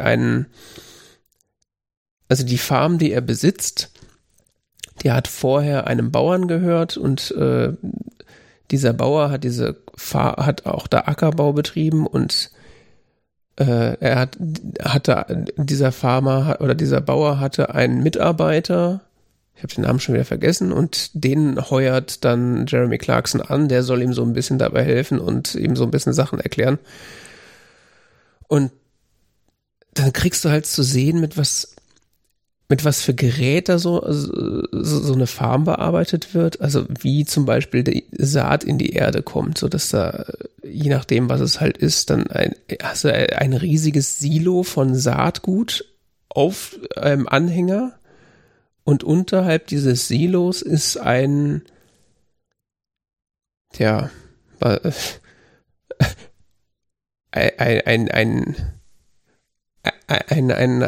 was sich dreht, was jeweils am Ende irgendwelche Spitzen hat, wo dann die sich in die Erde bohren und dann Saatgut platzieren. Also so völlig absurde Geräte, die in der Theorie gar nicht funktionieren sollten, aber funktionieren. Also es ist so, du kriegst da so Sachen gezeigt, so wie kriegt der Bauer das Saatgut in die Erde und was muss er dafür vorher tun und was gibt es für Probleme. Plötzlich wird es so extrem technisch aufgemacht und du kriegst halt erklärt, wie so Dinge funktionieren. Und plötzlich wird das Ganze auf einmal interessant, weil das, was man da halt sonst so kennt, ist halt, der Bauer fährt halt über den Acker und macht irgendwas und du denkst so, ja, okay, ist halt so. Aber so, da muss der Boden aufgelockert werden, dann fahren sie dann nochmal mit irgendeinem Gerät drüber, was irgendwas macht und dann erst wird das Saatgut eingesetzt und dann muss da auch entsprechende Furchen gefahren werden, dass dann später da jemand mit einem Traktor drüber fahren kann, um das Ganze mit irgendwie Sachen zu besprühen und so, und wenn man das nicht richtig macht, dann geht das nicht und Jeremy Clarkson weiß halt immer alles besser und macht dann so, ja, aber ich fahre jetzt doch nicht hier ich halte doch hier jetzt am Ende des Feldes, wenn ich da drüber gefahren bin, nicht jedes Mal an und mache eine Dreipunktwendung und fahre dann gerade zurück. Ich drehe einfach. Und hat dann halt plötzlich so riesige weiße Flecken auf seinem Feld. Fällt dann irgendwie Monate später an, wenn die Saat anfängt zu wachsen und so. Ist auf der einen Seite sehr bekloppt, auf der anderen Seite ist halt so sehr, sehr technisch erklärt, warum Dinge so sind, wie sie sind, und weiß ich nicht, ist irgendwie auf der einen Seite David lernt Landwirtschaft. Ja, nein, das nicht, aber ich weiß nicht, es ist so eine, ich hätte mir jetzt keine Dokumentation über Landwirtschaft angeguckt, aber das ist so, man wird so in das Thema reingeworfen und der bekloppte Jeremy Clarkson macht halt Dinge und du denkst so, oi, aber es ist irgendwie interessant gemacht und man lernt was dabei, also. Das heißt, es ist mehr so Reality-TV im Sinne von, wir schauen zu, wie Jeremy Clarkson Landwirtschaft lernt. Ja, genau. Er lernt Landwirtschaft, beziehungsweise macht sich da halt bei zum Affen. Ja. Ist so ein bisschen auf lustig gemacht, aber tatsächlich auch über weite Strecken einfach interessant. Also ich dachte eigentlich, dass das so völlig absurder Klamauk ist, wie es ja bei Top Gear und Grand Tour auch ist, wo sie dann, keine Ahnung, irgendwelche Caravans bauen und die dann zu Schrott fahren und sich dann darüber beschweren, dass der Kaffee scheiße schmeckt oder sowas. Also das ist so völlig absurd, aber das ist es tatsächlich nicht. Und das macht das Ganze auch so ein bisschen sehenswert. Also, und dann kommt er irgendwie auf die Idee, ich wollte eigentlich, oder nee, wie war das? In einer Folge meint er dann so, ja, ich habe dieses eine Feld, das ist aber aus Gründen irgendwie nicht, kann man nichts drauf anbauen. Aber das Gras wächst hier so schnell, ich habe keinen Bock, das selber zu mähen. Aber ich könnte mir ja da Ziegen hinstellen, die das für mich kahl fressen. Und dann kauft er sich halt irgendwie, nee, stimmt gar nicht Ziegen, Schafe. Und dann kauft er sich halt irgendwie so 30 Schafe oder so, fährt dann da auf so eine Messe, wo man halt Schafe kauft, und dann kauft er sich Schafe und dann kauft er sich auch 2 männliche Schafe. Lässt die ich weiß nicht, was das richtige Wort für männliches Schaf ist. Ich weiß es nicht. Auf jeden Fall Schaf. Aus dem Gedanken heraus sozusagen, er will eigentlich seine Wiese mähen, kommt er dann zu dem Schluss, was ist eigentlich, wenn man sich, die Schafe quasi schwängern lässt und die Lämmer verkauft und dann Bock, ja. Ja, und plötzlich siehst du halt Jeremy Clarkson, wie er Schafen beim Entbinden zugucken muss. Und halt mit seinem Arm bis zum Ellbogen in so einem Schaf drin steckt und Lämmer aus denen herauszieht und lernen muss, wie man halt so mit so Tieren umgeht. Also auch Sachen, die mich eigentlich nicht interessieren, plötzlich so, weil er quasi selbst in so eine Situation bringt, wo er plötzlich mit dieser Situation umgehen muss, wird es plötzlich interessant, darüber nachzudenken, ja, was macht man eigentlich, wenn so ein Schaf plötzlich gebärt? Also, was sind so die Schritte, worauf muss man achten? Ist so völlig Dinge, über die man als jemand, der mit Landwirtschaft und Viehzucht nichts zu tun hat, über die man gar nicht nachdenkt. Das ist irgendwie faszinierend. Also es gibt so eine Situation, die mir besonders in Erinnerung geblieben ist, weil ich die einfach so völlig absurd fand. Da gab es dann irgendwie 2 Schafe. Das eine Schaf hat irgendwie 3 Lämmer geboren, das andere aber nur 1. Aber weil die Tiere nur eine begrenzte Menge Zitzen haben, kommen sie dann oder entscheidet dann die Schäferin, die Jeremy Clarkson dann irgendwann engagiert hat, dass das keinen Sinn macht, dass ein Schaf 3 Lämmer hat. Das passt von der Versorgung her nicht. Und dann. Ja, das habe ich auch vor ein paar Wochen gelernt, dass die nur 2 haben. Dann, was sie dann machen, ist, sie jubeln dem anderen Schaf, was nur ein Lamm geboren hat, das andere unter. Und zwar so, sie reiben das mit der Flüssigkeit ein, die aus dem Schaf rausläuft bei der Geburt, und legen das dann so dazu, so nach dem Motto, oh, guck mal, du hast noch ein Schaf geboren. Und hoffen dann, dass es über den Geruch, seinen eigenen Körpergeruch, den sie quasi an das Lamm geschmiert haben, das dann akzeptiert als sein eigenes. Also Sachen, wo du denkst so, ihr macht gerade was. Aber es scheint nicht unnormal zu sein, ja. Wenn es geht. Ja, und ich meine, es macht ja auch total Sinn. Aber wie gesagt, Dinge, über die man so eigentlich nicht so nachdenkt, aber ja, das habe ich so ein bisschen geguckt, um mich von der Realität abzulenken. Ich habe dann quasi Jeremy Clarksons Landleben miterlebt. Ich habe das noch nicht fertig geguckt. Ich habe noch wie 2 Folgen offen oder so. Ist auch teilweise wieder so ein bisschen klamaukig, und Jeremy Clarkson macht auch wieder ganz viele dumme Dinge. Aber wenn man das so darüber hinwegsehen kann, ist das tatsächlich streckenweise sehr interessant, und man lernt irgendwie Dinge kennen, von denen man gar nicht wusste, dass man sich über sowas Gedanken machen muss. Ja. So viel dazu. Und dann haben wir wie mittlerweile jede Woche oder jedes Mal, dass wir diese Sendung produzieren, einen Film geguckt, den es jetzt zu besprechen gilt. Und die Frage, die ich mir stelle, wer kam eigentlich auf die Idee, dass wir den Film gucken? Also wir haben This is Spinal Tap gesehen.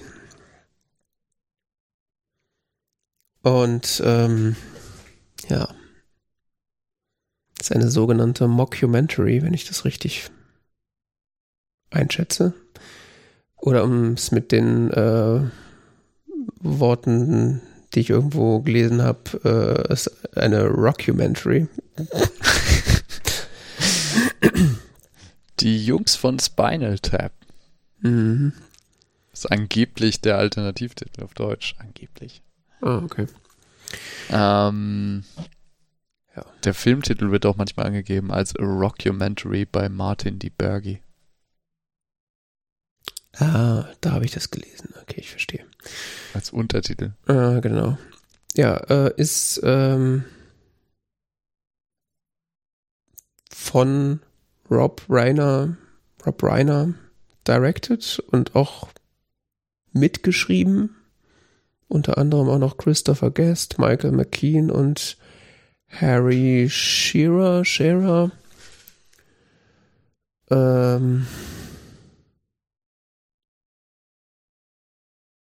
der hat auch Harry Met Sally gemacht und Stand By Me. Rob Reiner. Okay. Ja. Aus dem Jahr 1984. Ja, eine Mockumentary. Und zwar geht es... Und auch A Few Good Men. Ist ja interessant. Hätte ich jetzt gar nicht gedacht, dass so jemand... This is Spinal Tap. Das war sein erster. Ah. Sein erster Film als Regisseur. Ist auch irgendwie ein merkwürdiger Erstfilm. Weil das Format irgendwie so komisch ist. Das ist ein sehr eigenartiges Format, ja. Ja, also eine Mockumentary ist aufgemacht wie eine Dokumentation, also es ist eine fiktive Dokumentation über eine fiktive Band, die eine... Was? Ja, so halb fiktiv.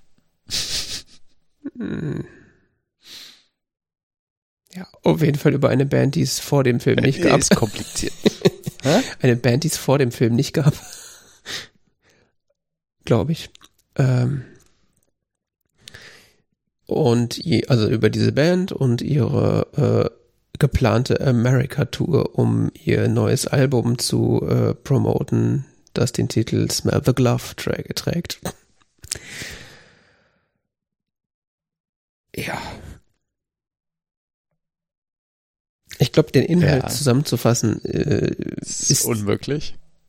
Ist auch müßig, sinnlos, weil ja. So kann man es auch ausdrücken.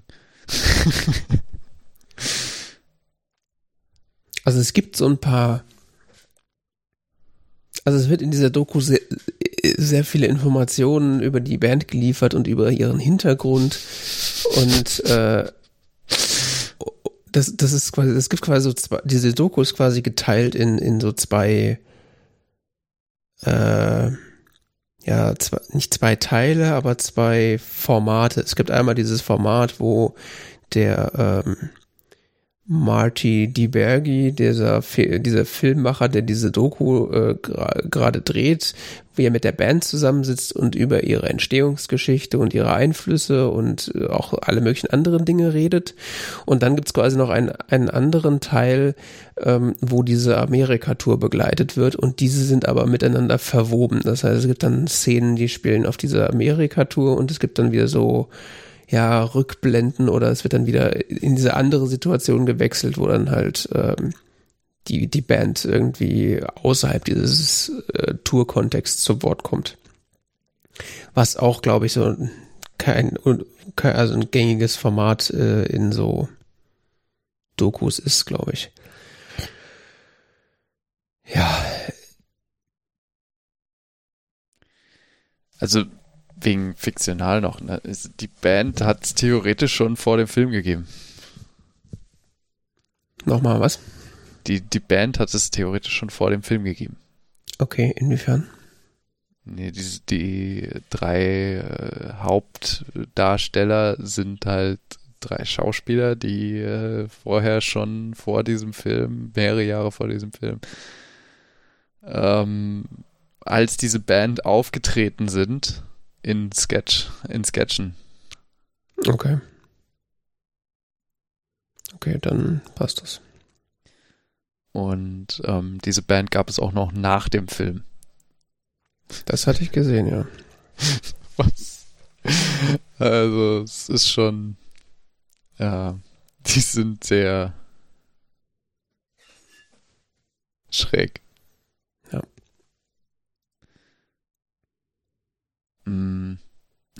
Allein schon das Intro. Wenn dann kommt... Yeah. Wie heißen sie? David St. Hubbins, Lead Guitar. Nigel Tufnell, Lead Guitar. Stimmt. Hatte ich mich doch nicht verhört. Ich dachte, als ich es gehört habe, ich so, hat der nicht eben schon mal Lead Guitar? Ich habe extra nochmal zurückgemacht. Moment. Lead Guitar? Das kam doch eben schon. Okay. Stimmt, ja. Okay. Und was macht der Film dann? Ja, er versucht, die Geschichte dieser Band nachzuzeichnen oder behauptet es zumindest, die Geschichte dieser Band nachzuzeichnen und fängt halt, und das in dem Stil einer Dokumentation, und damit fängt er an mit der frühen Bandgeschichte in Form, dass es dargestellt wird, eines Interviews, in das so auch Rückblenden eingeschnitten werden. Dann gibt es immer wieder Aufnahmen aus Konzerten dieser Band. Dann gibt es Unterhaltungen zwischen dem Dokumentarfilmer und der Band in Hotelzimmern, auf Tour, Backstage und so weiter. Und so ist das dann. Die besten Episoden waren für mich immer diese Interview-Situation, wo sie da so ganz ruhig zusammensitzen, über die Geschichte der Band reden. Da waren die mitunter die besten Witze dieses Films, fand ich. Also, ja, man muss vielleicht... Yeah, our first drummer, he died. Bizarre gardening accident. So was? Ja, und der andere ist explodiert. Ja, it happens more often than you think. Ja, man muss vielleicht noch dazu... Just not in the media. Man muss vielleicht noch dazu sagen, dass das Ganze als Satire gemeint ist oder als Komödie oder... Also das ist nicht so ganz klar. Also es ist ja auf jeden Fall stark humoristisch angehaucht und alles ist nicht so ganz ernst gemeint. Auf der anderen Seite dachte ich die ganze Zeit so, ja, aber wenn ich mir so andere Rockgitarristen angucke, die sind nicht weniger blöd. Also ich hatte auch irgendwo gelesen, dass das irgendwie, ich weiß nicht, ob es der Gitarrist von Aerosmith war oder so, der meinte irgendwie zu dem Film so, ja, das sollte witzig sein, das ist so mein scheiß Alltag, ihr Deppen. Das ist so irgendwie, scheint irgendwie auch mehr Wahrheit dran zu sein in dem Ganzen, als man denkt. Hm. Also es ist auf jeden Fall ein sehr, sehr merkwürdiger Film, was so, also dieses Form der Mockumentary, die macht mich ja so ein bisschen fertig. Mhm. Und wenn ich das richtig verstanden habe, sind auch große Teile des Inhalts improvisiert. Ja. Das merkt man auch. Findest du? Ja, nachdem ich habe das erst im Nachhinein gelesen, dass das so sei, also dass quasi der Regisseur hat nur so ungefähre Leitlinien für den Dialog vorgegeben und dann haben die Schauspieler eben improvisiert und sie haben, wie laut Wikipedia zumindest, immer die schon den ersten Take genommen. Okay. Häufig. Um halt diese Spontanität einzufangen. Ja. Und meinem Empfinden nach merkt man das, weil die Dialoge häufig also ich habe da echt versucht zuzuhören. Ja. Und das ist so ein wirrer Quark, der da erzählt wird teilweise. Ja.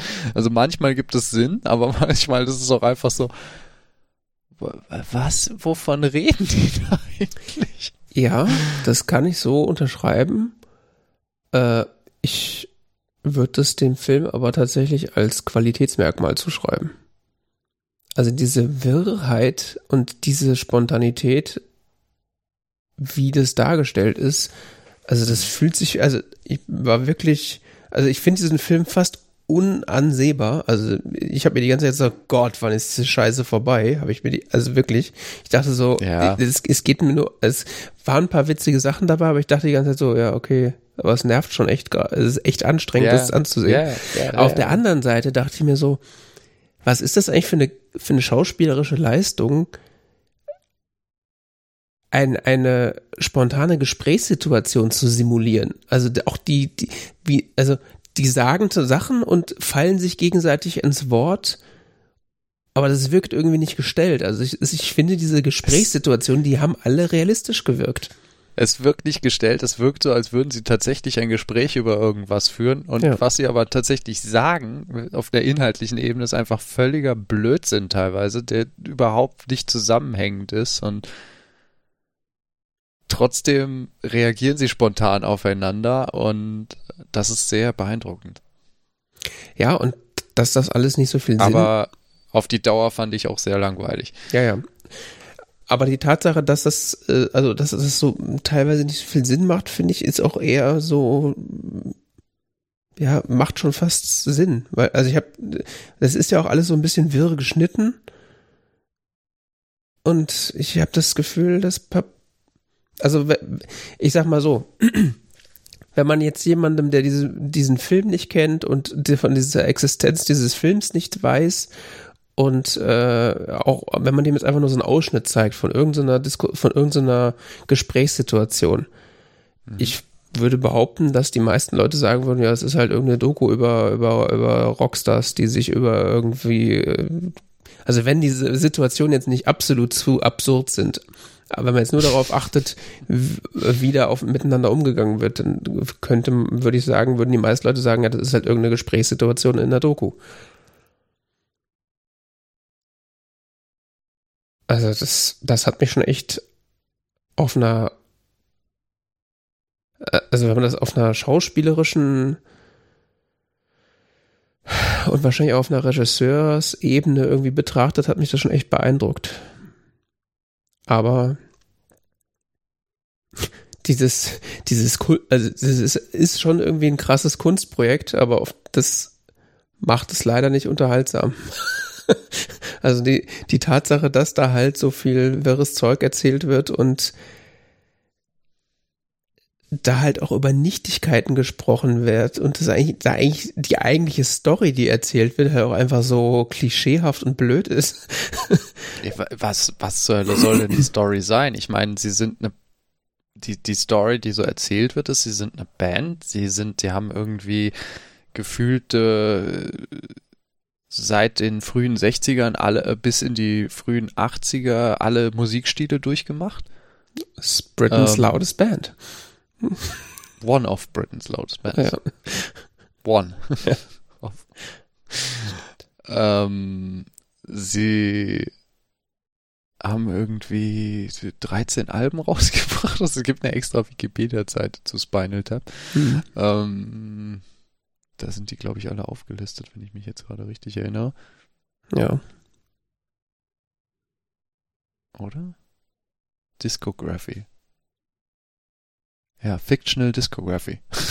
Studioalben, Live-Alben, Compilations, Singles, Bootlegs, Unreleased, Solo-Releases. Kann man sich alles mal angucken. Es gibt auch tatsächlich 3 Alben, die sie tatsächlich rausgebracht haben. Also This is Spinal Tap, Break Like the Wind und Back from the Dead. Es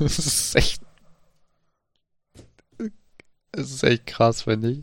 Eine Band, die es nicht gibt, die tatsächlich Alben rausgebracht hat. Das ist schon irgendwie ein bisschen absurd. Ja, aber die Story ist doch eigentlich, die da erzählt wird, dass es eine Band ist, die wie du schon gesagt hast, diese seit den 60ern irgendwie alle Stile mitgemacht hat, mal diesen Beatles-Stil, dann Flower Power, Hippie-Kram und dann irgendwie in den Hair Metal abgerutscht ist am Ende. Ja.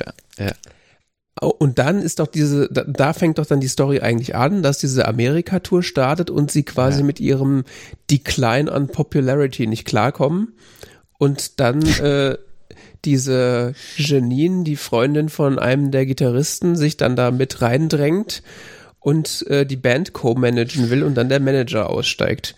Und die das dann nochmal so richtig Yoko Ono-mäßig vor die Wand fährt sozusagen und bis der andere Gitarrist dann aussteigt und dann am Ende kommt es dann doch nochmal zu der Reunion und dann fällt ihnen auf, hey krass, in Japan finden sie es noch geil, lass mal da eine Tour machen. Das ist die Story. Und die finde ich auch gar nicht so schlecht, weil da ist so quasi jedes Rock'n'Roll-Klischee verarbeitet, was es so gibt. So die nervige Freundin des Gitarristen. Ja.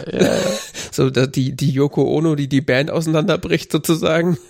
Dann am Ende ist man, wenn es nicht mehr weitergeht. Der gestresste Manager. Genau, und am Ende, wenn es nicht mehr weitergeht, in Japan kennen sie dich trotzdem. In Japan, die große Revival-Tour. Ja, genau. Big in Japan. Dazu Big in Japan. Ist doch ein Album von Van Halen, oder? Warte mal. Big in Japan? Oh, ne, von Alphaville. Ja, genau. Das ist von Alphaville. Dann 1984 veröffentlicht. Ja. Dann auch dieses Ding mit diesem Album, was da noch läuft, wo sie dann das zu obszöne Cover haben, was irgendwie so beschrieben wird. Smell the Glove. Allein der Titel, es ist unfassbar. Also es ist aber auch so auf den Punkt, wie bekloppt manche Albentitel in der Zeit halt waren. Ja, vor allen Dingen, was sie dann beschreiben, was auf diesem Album ist. Diese nackte Frau, ich weiß es nicht mehr genau, die irgendwie an der Leine angebunden ist und sonst was so. Das ist frauenverachtend. Was ist denn da dran? So frauenverachtend. So Diskussionen, die dann geführt werden, das fällt so schräg. Bis hin zu, dass sie dann ein neues Cover bekommen und das ist halt komplett schwarz. Also beide Seiten des Albums sind einfach nur schwarz. Ja, so, ist wie das weiße Album. Genau, es ist schwarz. Das ist, und dieser großartigen Dialog, der da geführt wird, so wenn man drüber nachdenken würde, ob es noch etwas noch schwärzer geht, dann würde man sagen, nein, schwärzer geht nicht mehr. So, was? Ja, und was ich wirklich nicht wusste, dass wie unfassbar einflussreich dieser Film war, weil gerade wenn du jetzt sagst, das mit dem schwarzen Album, es gibt ja das schwarze Album von Metallica, was irgendwie 10 Jahre später rausgekommen ist und das scheint wohl auf Basis dessen dazu gekommen zu sein. Ich habe das irgendwo gelesen, dass Metallica, heißt es nicht Black Album oder sowas, dass sie das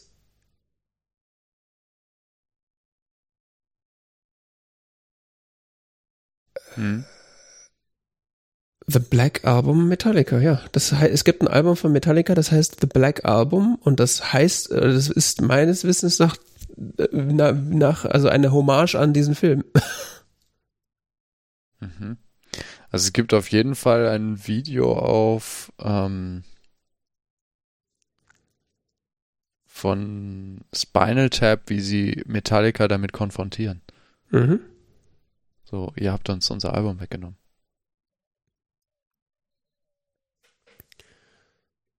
So.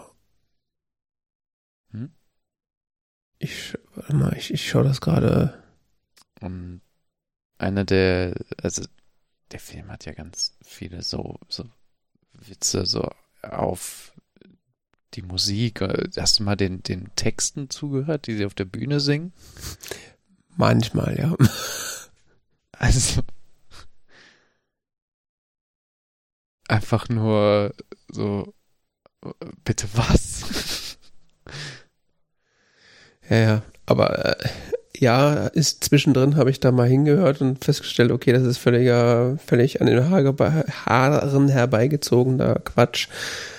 Aber das ist halt auch irgendwie nicht so weit hergeholt von den Texten von so manchen anderen Hair-Metal-Bands aus der Zeit. Also es ist halt leider sehr nah dran.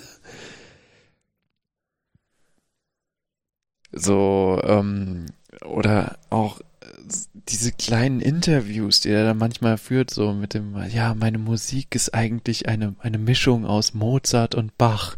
Also, eigentlich bin ich Mach. Ja. Ich habe da ein ganz neues Werk erschaffen. Ja, und wie soll das heißen? Lick My Love Toy. Ah ja, okay. Ja. Okay, ja. Mischung aus Mozart und Bach, genau. Ja. Cut, nächste Szene. Und solchen Humor reiht dieser Film aneinander. Ja, das ist irgendwie eine komische Mischung. Ist sehr schräg. Und dazu dann immer es gibt ein paar Szenen, die, glaube ich, so ein bisschen bekannter sind, wie so Turn It to 11. Also. Ja, diese 100-mal schon irgendwie gesehene Szene aus einer Dokumentation oder irgendwie so einem Gear-Review, wo dann quasi der Interviewer mit dem Gitarristen an seinen Verstärkern und Gitarren steht und sich erklären lässt, was das denn alles soll. Und dann halt er aber seinen speziellen Marshall vorstellt, der aber bis 11 geht und nicht nur bis 10. Das ist one louder. Ja, für das Extra-Bit, was man manchmal braucht. Genau. Ja, und das Schlimme ist... Mit der großartigen Rückfrage so von wegen, ja, aber ihr könnt doch einfach auf 9 spielen, dann habt ihr doch auch noch eins mehr. Oder, nein. It goes to 11. It goes to 11, ja. Ja. Ja, und das ist ja wiederum auch wieder eine Anspielung, also das ist so eine, also man müsste diesen Film tatsächlich mal irgendwie nach seinen Anspielungen und irgendwie Verweisen durchsuchen. Allein das ist wahrscheinlich schon eine Anspielung auf irgendwie Van Halens sogenannten Magic Marshall Amplifier. Also Van Halen hat ja aus seinem, was war das? Marshall Superlead, auf jeden Fall hat er aus seinem Marshall-Verstärker Töne rausbekommen und Verzerrungsstufen, die für die Zeit völlig absurd waren und wo sich alle gefragt haben, wie zur Hölle macht er das? Und da ist dieser Mythos entstanden, dass er einen Magic Marshall hat, also einen besonderen Marshall-Verstärker, der halt irgendwie besonders modifiziert sein muss. Ich glaube, das ist dann halt auch so eine Anspielung darauf. Mhm. Also da gibt's, ja. Und was das angeht, finde ich, ist der Film halt super interessant, weil er nimmt halt so, ja, er referenziert halt ganz viel aus der Realität und packt sie in dieses fiktionale Werk. Und auf der anderen Seite hat dieser Film dann später anscheinend ganz viele Gitarristen irgendwie inspiriert, Dinge zu tun. Also quasi wieder andere Leute referenzieren dann plötzlich diesen Film die ganze Zeit. Das ist irgendwie faszinierend. Und das ist sowieso, also was du jetzt auch, die ganzen Witzchen, die wir jetzt die ganze Zeit irgendwie erwähnen, und da ist schon viel witziger Kram drin. Also ich habe mich auch mehrfach beim Schmunzeln und beim Lachen erwischt. Ja, aber das ist halt... Schmunzeln hätte ich es auch bezeichnet. Das hatte ich auch immer wieder. Ja, ich habe auch schon zwischendurch herzhaft gelacht, aber das Problem, was dieser Film halt als als Unterhaltungsprodukt hat, ist, dass er halt diese Witze halt so jeweils immer Durststrecken dazwischen haben von unverständlichem Gemurmel und irgendwie langweiligen Dialogen, die überhaupt keinen Sinn ergeben, was es halt so echt nicht pleasurable macht, es zu gucken. Also es ist halt einfach, ich kann das als Kunstwerk, kann ich das irgendwie akzeptieren, aber das ist kein Film, den man sich irgendwie dann, schauen wir heute mal wieder Spinal Tap. Das war schon, also es hatte so La Dolce Vita Vibes teilweise, wo ich dachte so, boah, was machen die da jetzt? Naja, ich weiß nicht, ich fand das teilweise auch dann so, das kann man so ignorieren. Irgendwie. Ja.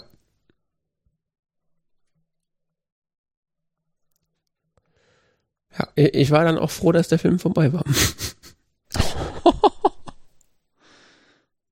Ja. Das Ende war ein bisschen mau. Ich weiß nicht, irgendwie hatte ich so das Gefühl, der hatte so einen Punkt, und der wurde dann ewig in die Länge gezogen und dann war er irgendwann vorbei. Ja. Es ist so wie ein zu lang, irgendwie als hätte jemand versucht, einen Sketch auf Filmlänge zu ziehen. Ja. Na. Ja, die sind irgendwie voll doof und die benehmen sich hier wie lustige Rockstars und sonst was und keine Ahnung, und da passieren irgendwie absurde Dinge. Mhm. Aber das wurde dann zigmal wiederholt. Genau. Noch eine Szene mit absurden Dialogen, noch eine Szene, sonst was so, wie dann so zwischendurch, wie sie Backstage im Kreis laufen und so. Ja. Das fand ich auch einfach nur hohl, ehrlich gesagt. Also das ist dann auch so, ja, wir verstehen es, das ist ein Trottel. Also das ist dann auch schon wieder so substanzlos. Mhm. Auf der anderen Seite gibt es dann aber so Goldmomente, wo sie dann irgendwie der Bassist und noch irgendwer sich darüber unterhalten, dass sie ja mal irgendwie eine Rockoper schreiben wollen über Jack the Ripper.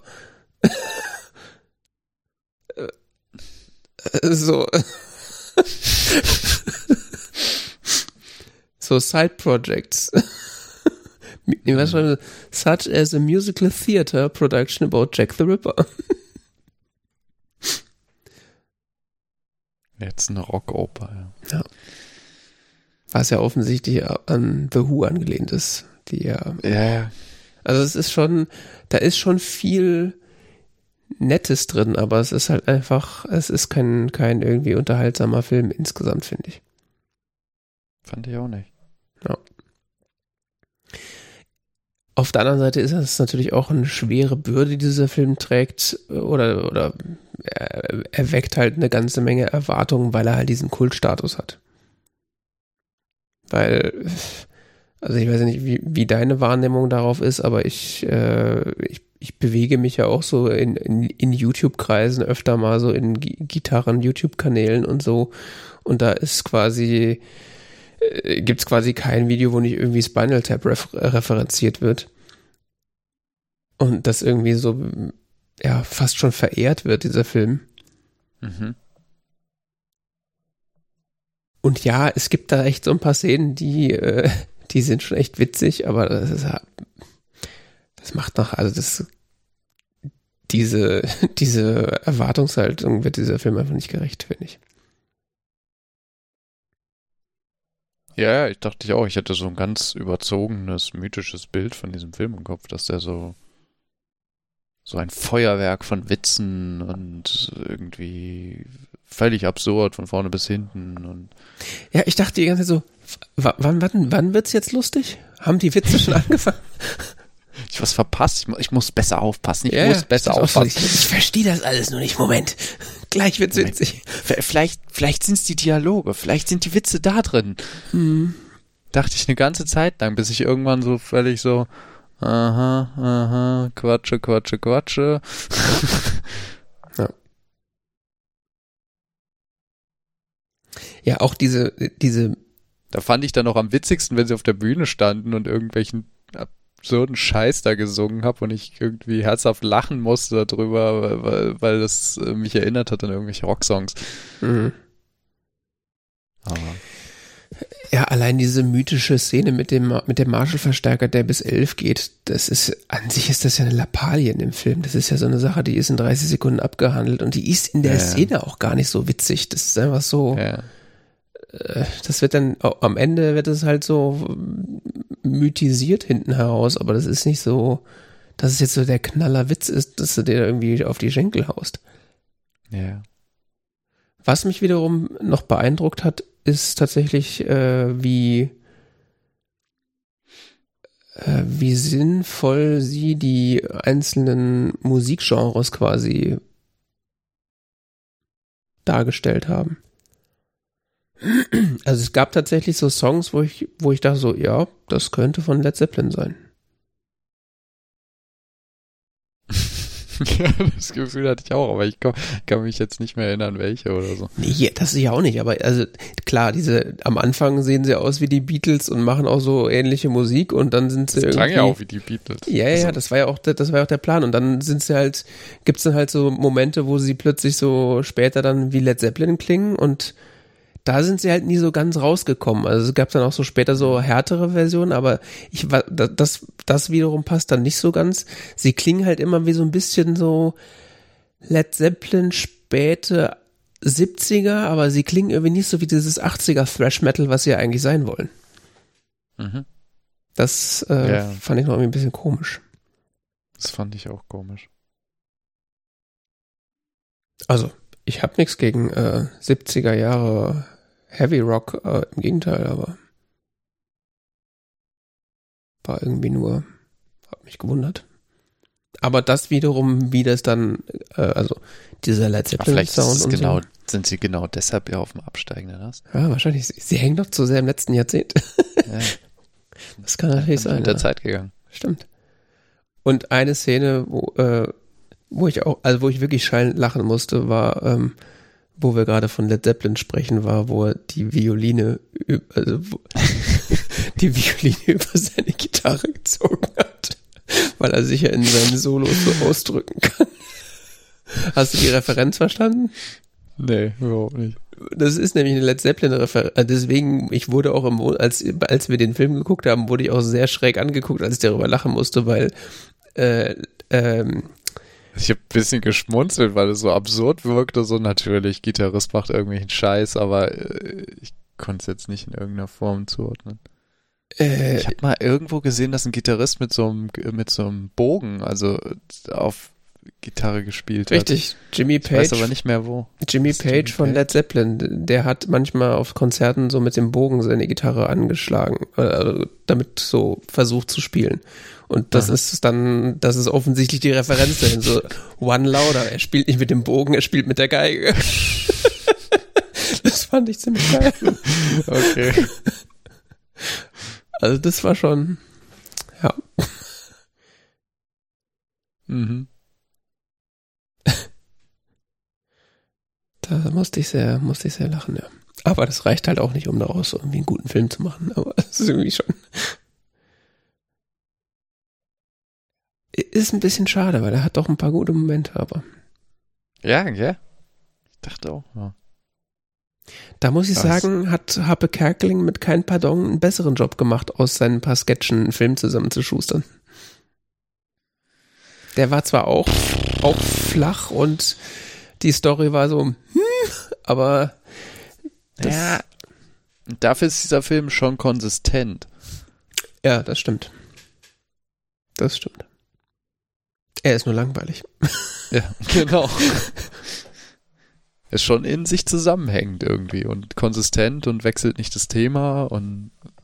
Naja, deswegen kann ich ihn ja auch als Kunstwerk ernst nehmen, weil er ist ja... Also das, was er macht, macht mich als Kunstwerk ernst. Ja, es ist so. Ja. Ne, ich meine... Vielleicht ist diese Band ja auch sterbenslangweilig.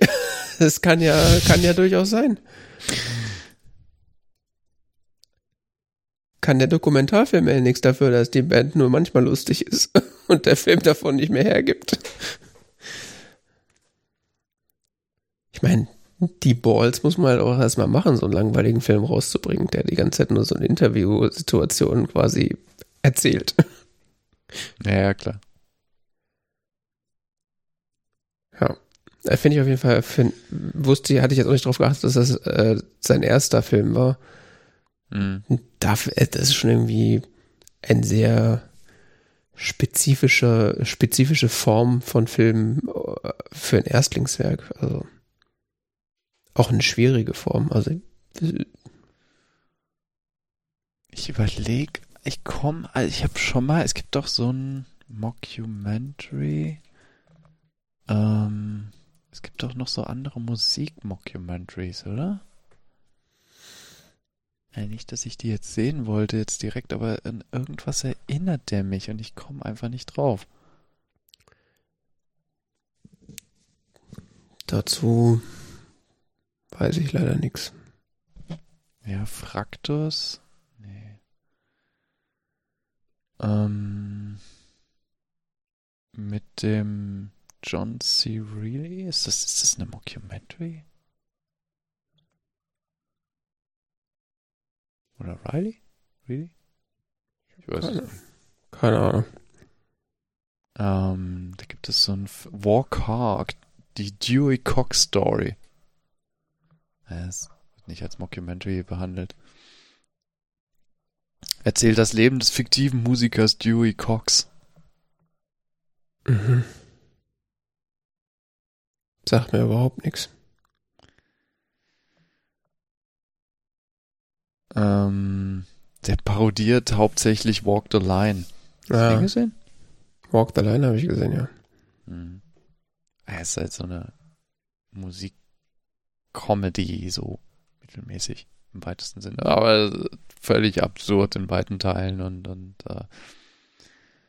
es nicht nur Walk the Line, der da verarscht wird, sondern auch der Film über Ray Charles. Ray Charles. Ray Charles, genau.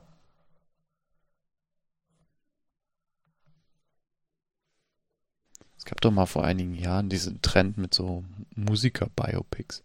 Mhm. Stimmt, ja. Habe ich auch gesehen, also sowohl Ray als auch Walk the Line. Ja, und Walk Hard, die Dewey Cox Story. Also, der Film heißt auch auf Englisch so, Walk Hard, The Dewey Cox Story. Parodiert die halt. From the guy who brought you knocked up and Superbad. Oh Gott. Mhm. Ist das dann nicht Dings? Wie heißt er denn?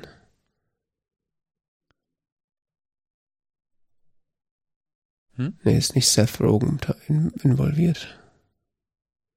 Nicht, dass ich wüsste. Okay. Ich fand den gar nicht so schlecht, aber irgendwie hat er mich dauernd an den Film erinnert. Also.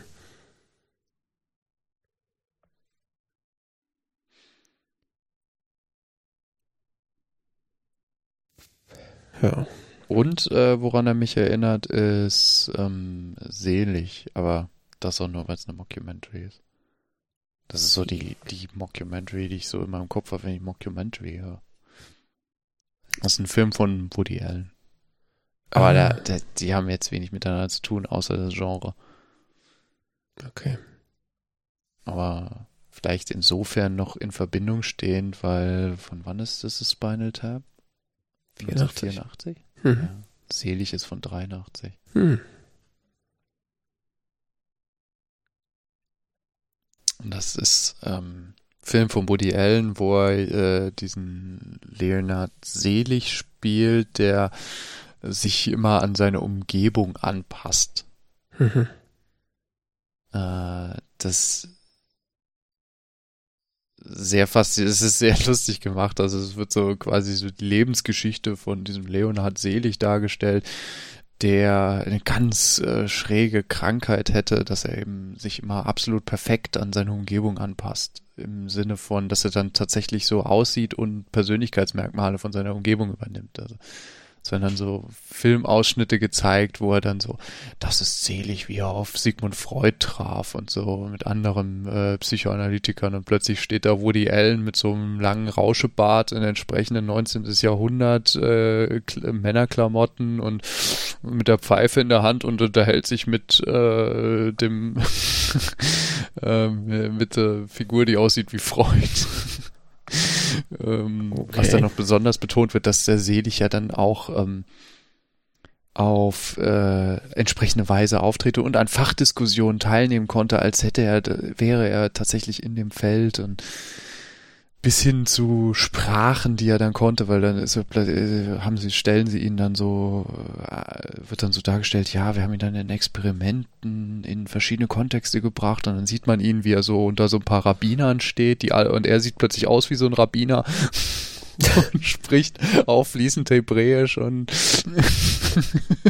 ja. Das ist ein sehr schräger Film. Wo es dann um seine Psychotherapie geht. Klingt auch auf jeden Fall sehr schräg,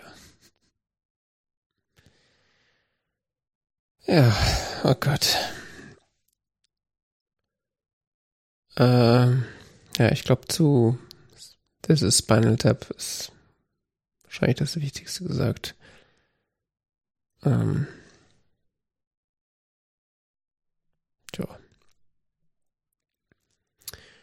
Ich weiß gar nicht, habe ich den bewertet? Du hast den auf Letterboxd bewertet mit 3 Sternen. Ich habe es dir mal gleich getan. Ja. Ich wollte ihm, glaube ich, erst 2,5 geben, aber ich dachte, weil ich echt gelangweilt war zwischendurch, aber er ist als das, was er versucht darzustellen, das macht er ja schon gut. Also handwerklich würde ich sagen, ist dieser Film einwandfrei. Von daher, er hat mich einfach noch nicht ordentlich unterhalten. 20% geben, fast 20% geben ihm 5 Sterne. Ja, ich habe mir auch diese 5-Sterne-Bewertungen da teilweise durchgelesen, die feiern halt einfach 11 von 10. Wir feiern halt bestimmte Szenen ab, die ich auch teilweise lustig fand, aber das macht's halt noch nicht zu einem guten Film, aber naja. So ist das halt mit Kultfilmen, die sind halt dann in ihrer Blase kultig. Ja, manche Leute lieben anscheinend diese Jokes, die da gemacht wurden. Really gives you some perspective though, doesn't it? Right, but it's too much. It's too much perspective. Hm. Ja. Ja, der Film hat viele so kleine Witzchen und so, irgendwie, ja, wie du sagst, so langweilig. Ja. Und das sage ich als Rock-Afficionado und Gitarren gut finde. Vielleicht haben wir ihn auch einfach nicht verstanden. Ja, glaube ich ja nicht. Ja, nächstes Mal schauen wir Licorice Pizza. Spricht man das so aus? Laut diversen Leuten, die bei DickCC oder leo.org die Wörter einsprechen, ja. Okay. Ja, Licorice Pizza. Mhm. Und damit sind wir durch für dieses Mal.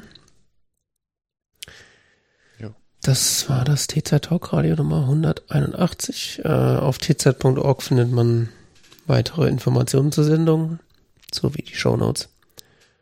Auf Twitter TZ Podcasts sagen wir manchmal, wenn es die Sendung live gibt und wenn es eine neue Folge gibt. Und wenn euch das gefallen hat, dann könnt ihr auch mal wieder eine Bewertung in iTunes oder so reinschreiben, wo man mittlerweile Bewertungen reinschreibt. Wir haben schon lange keine Bewertung mehr gekriegt. Ich glaube, die letzte ist irgendwie 7 Jahre alt. Aber die war sehr positiv. Genau. Ansonsten bis zum nächsten Mal und bis dann. Bis dann.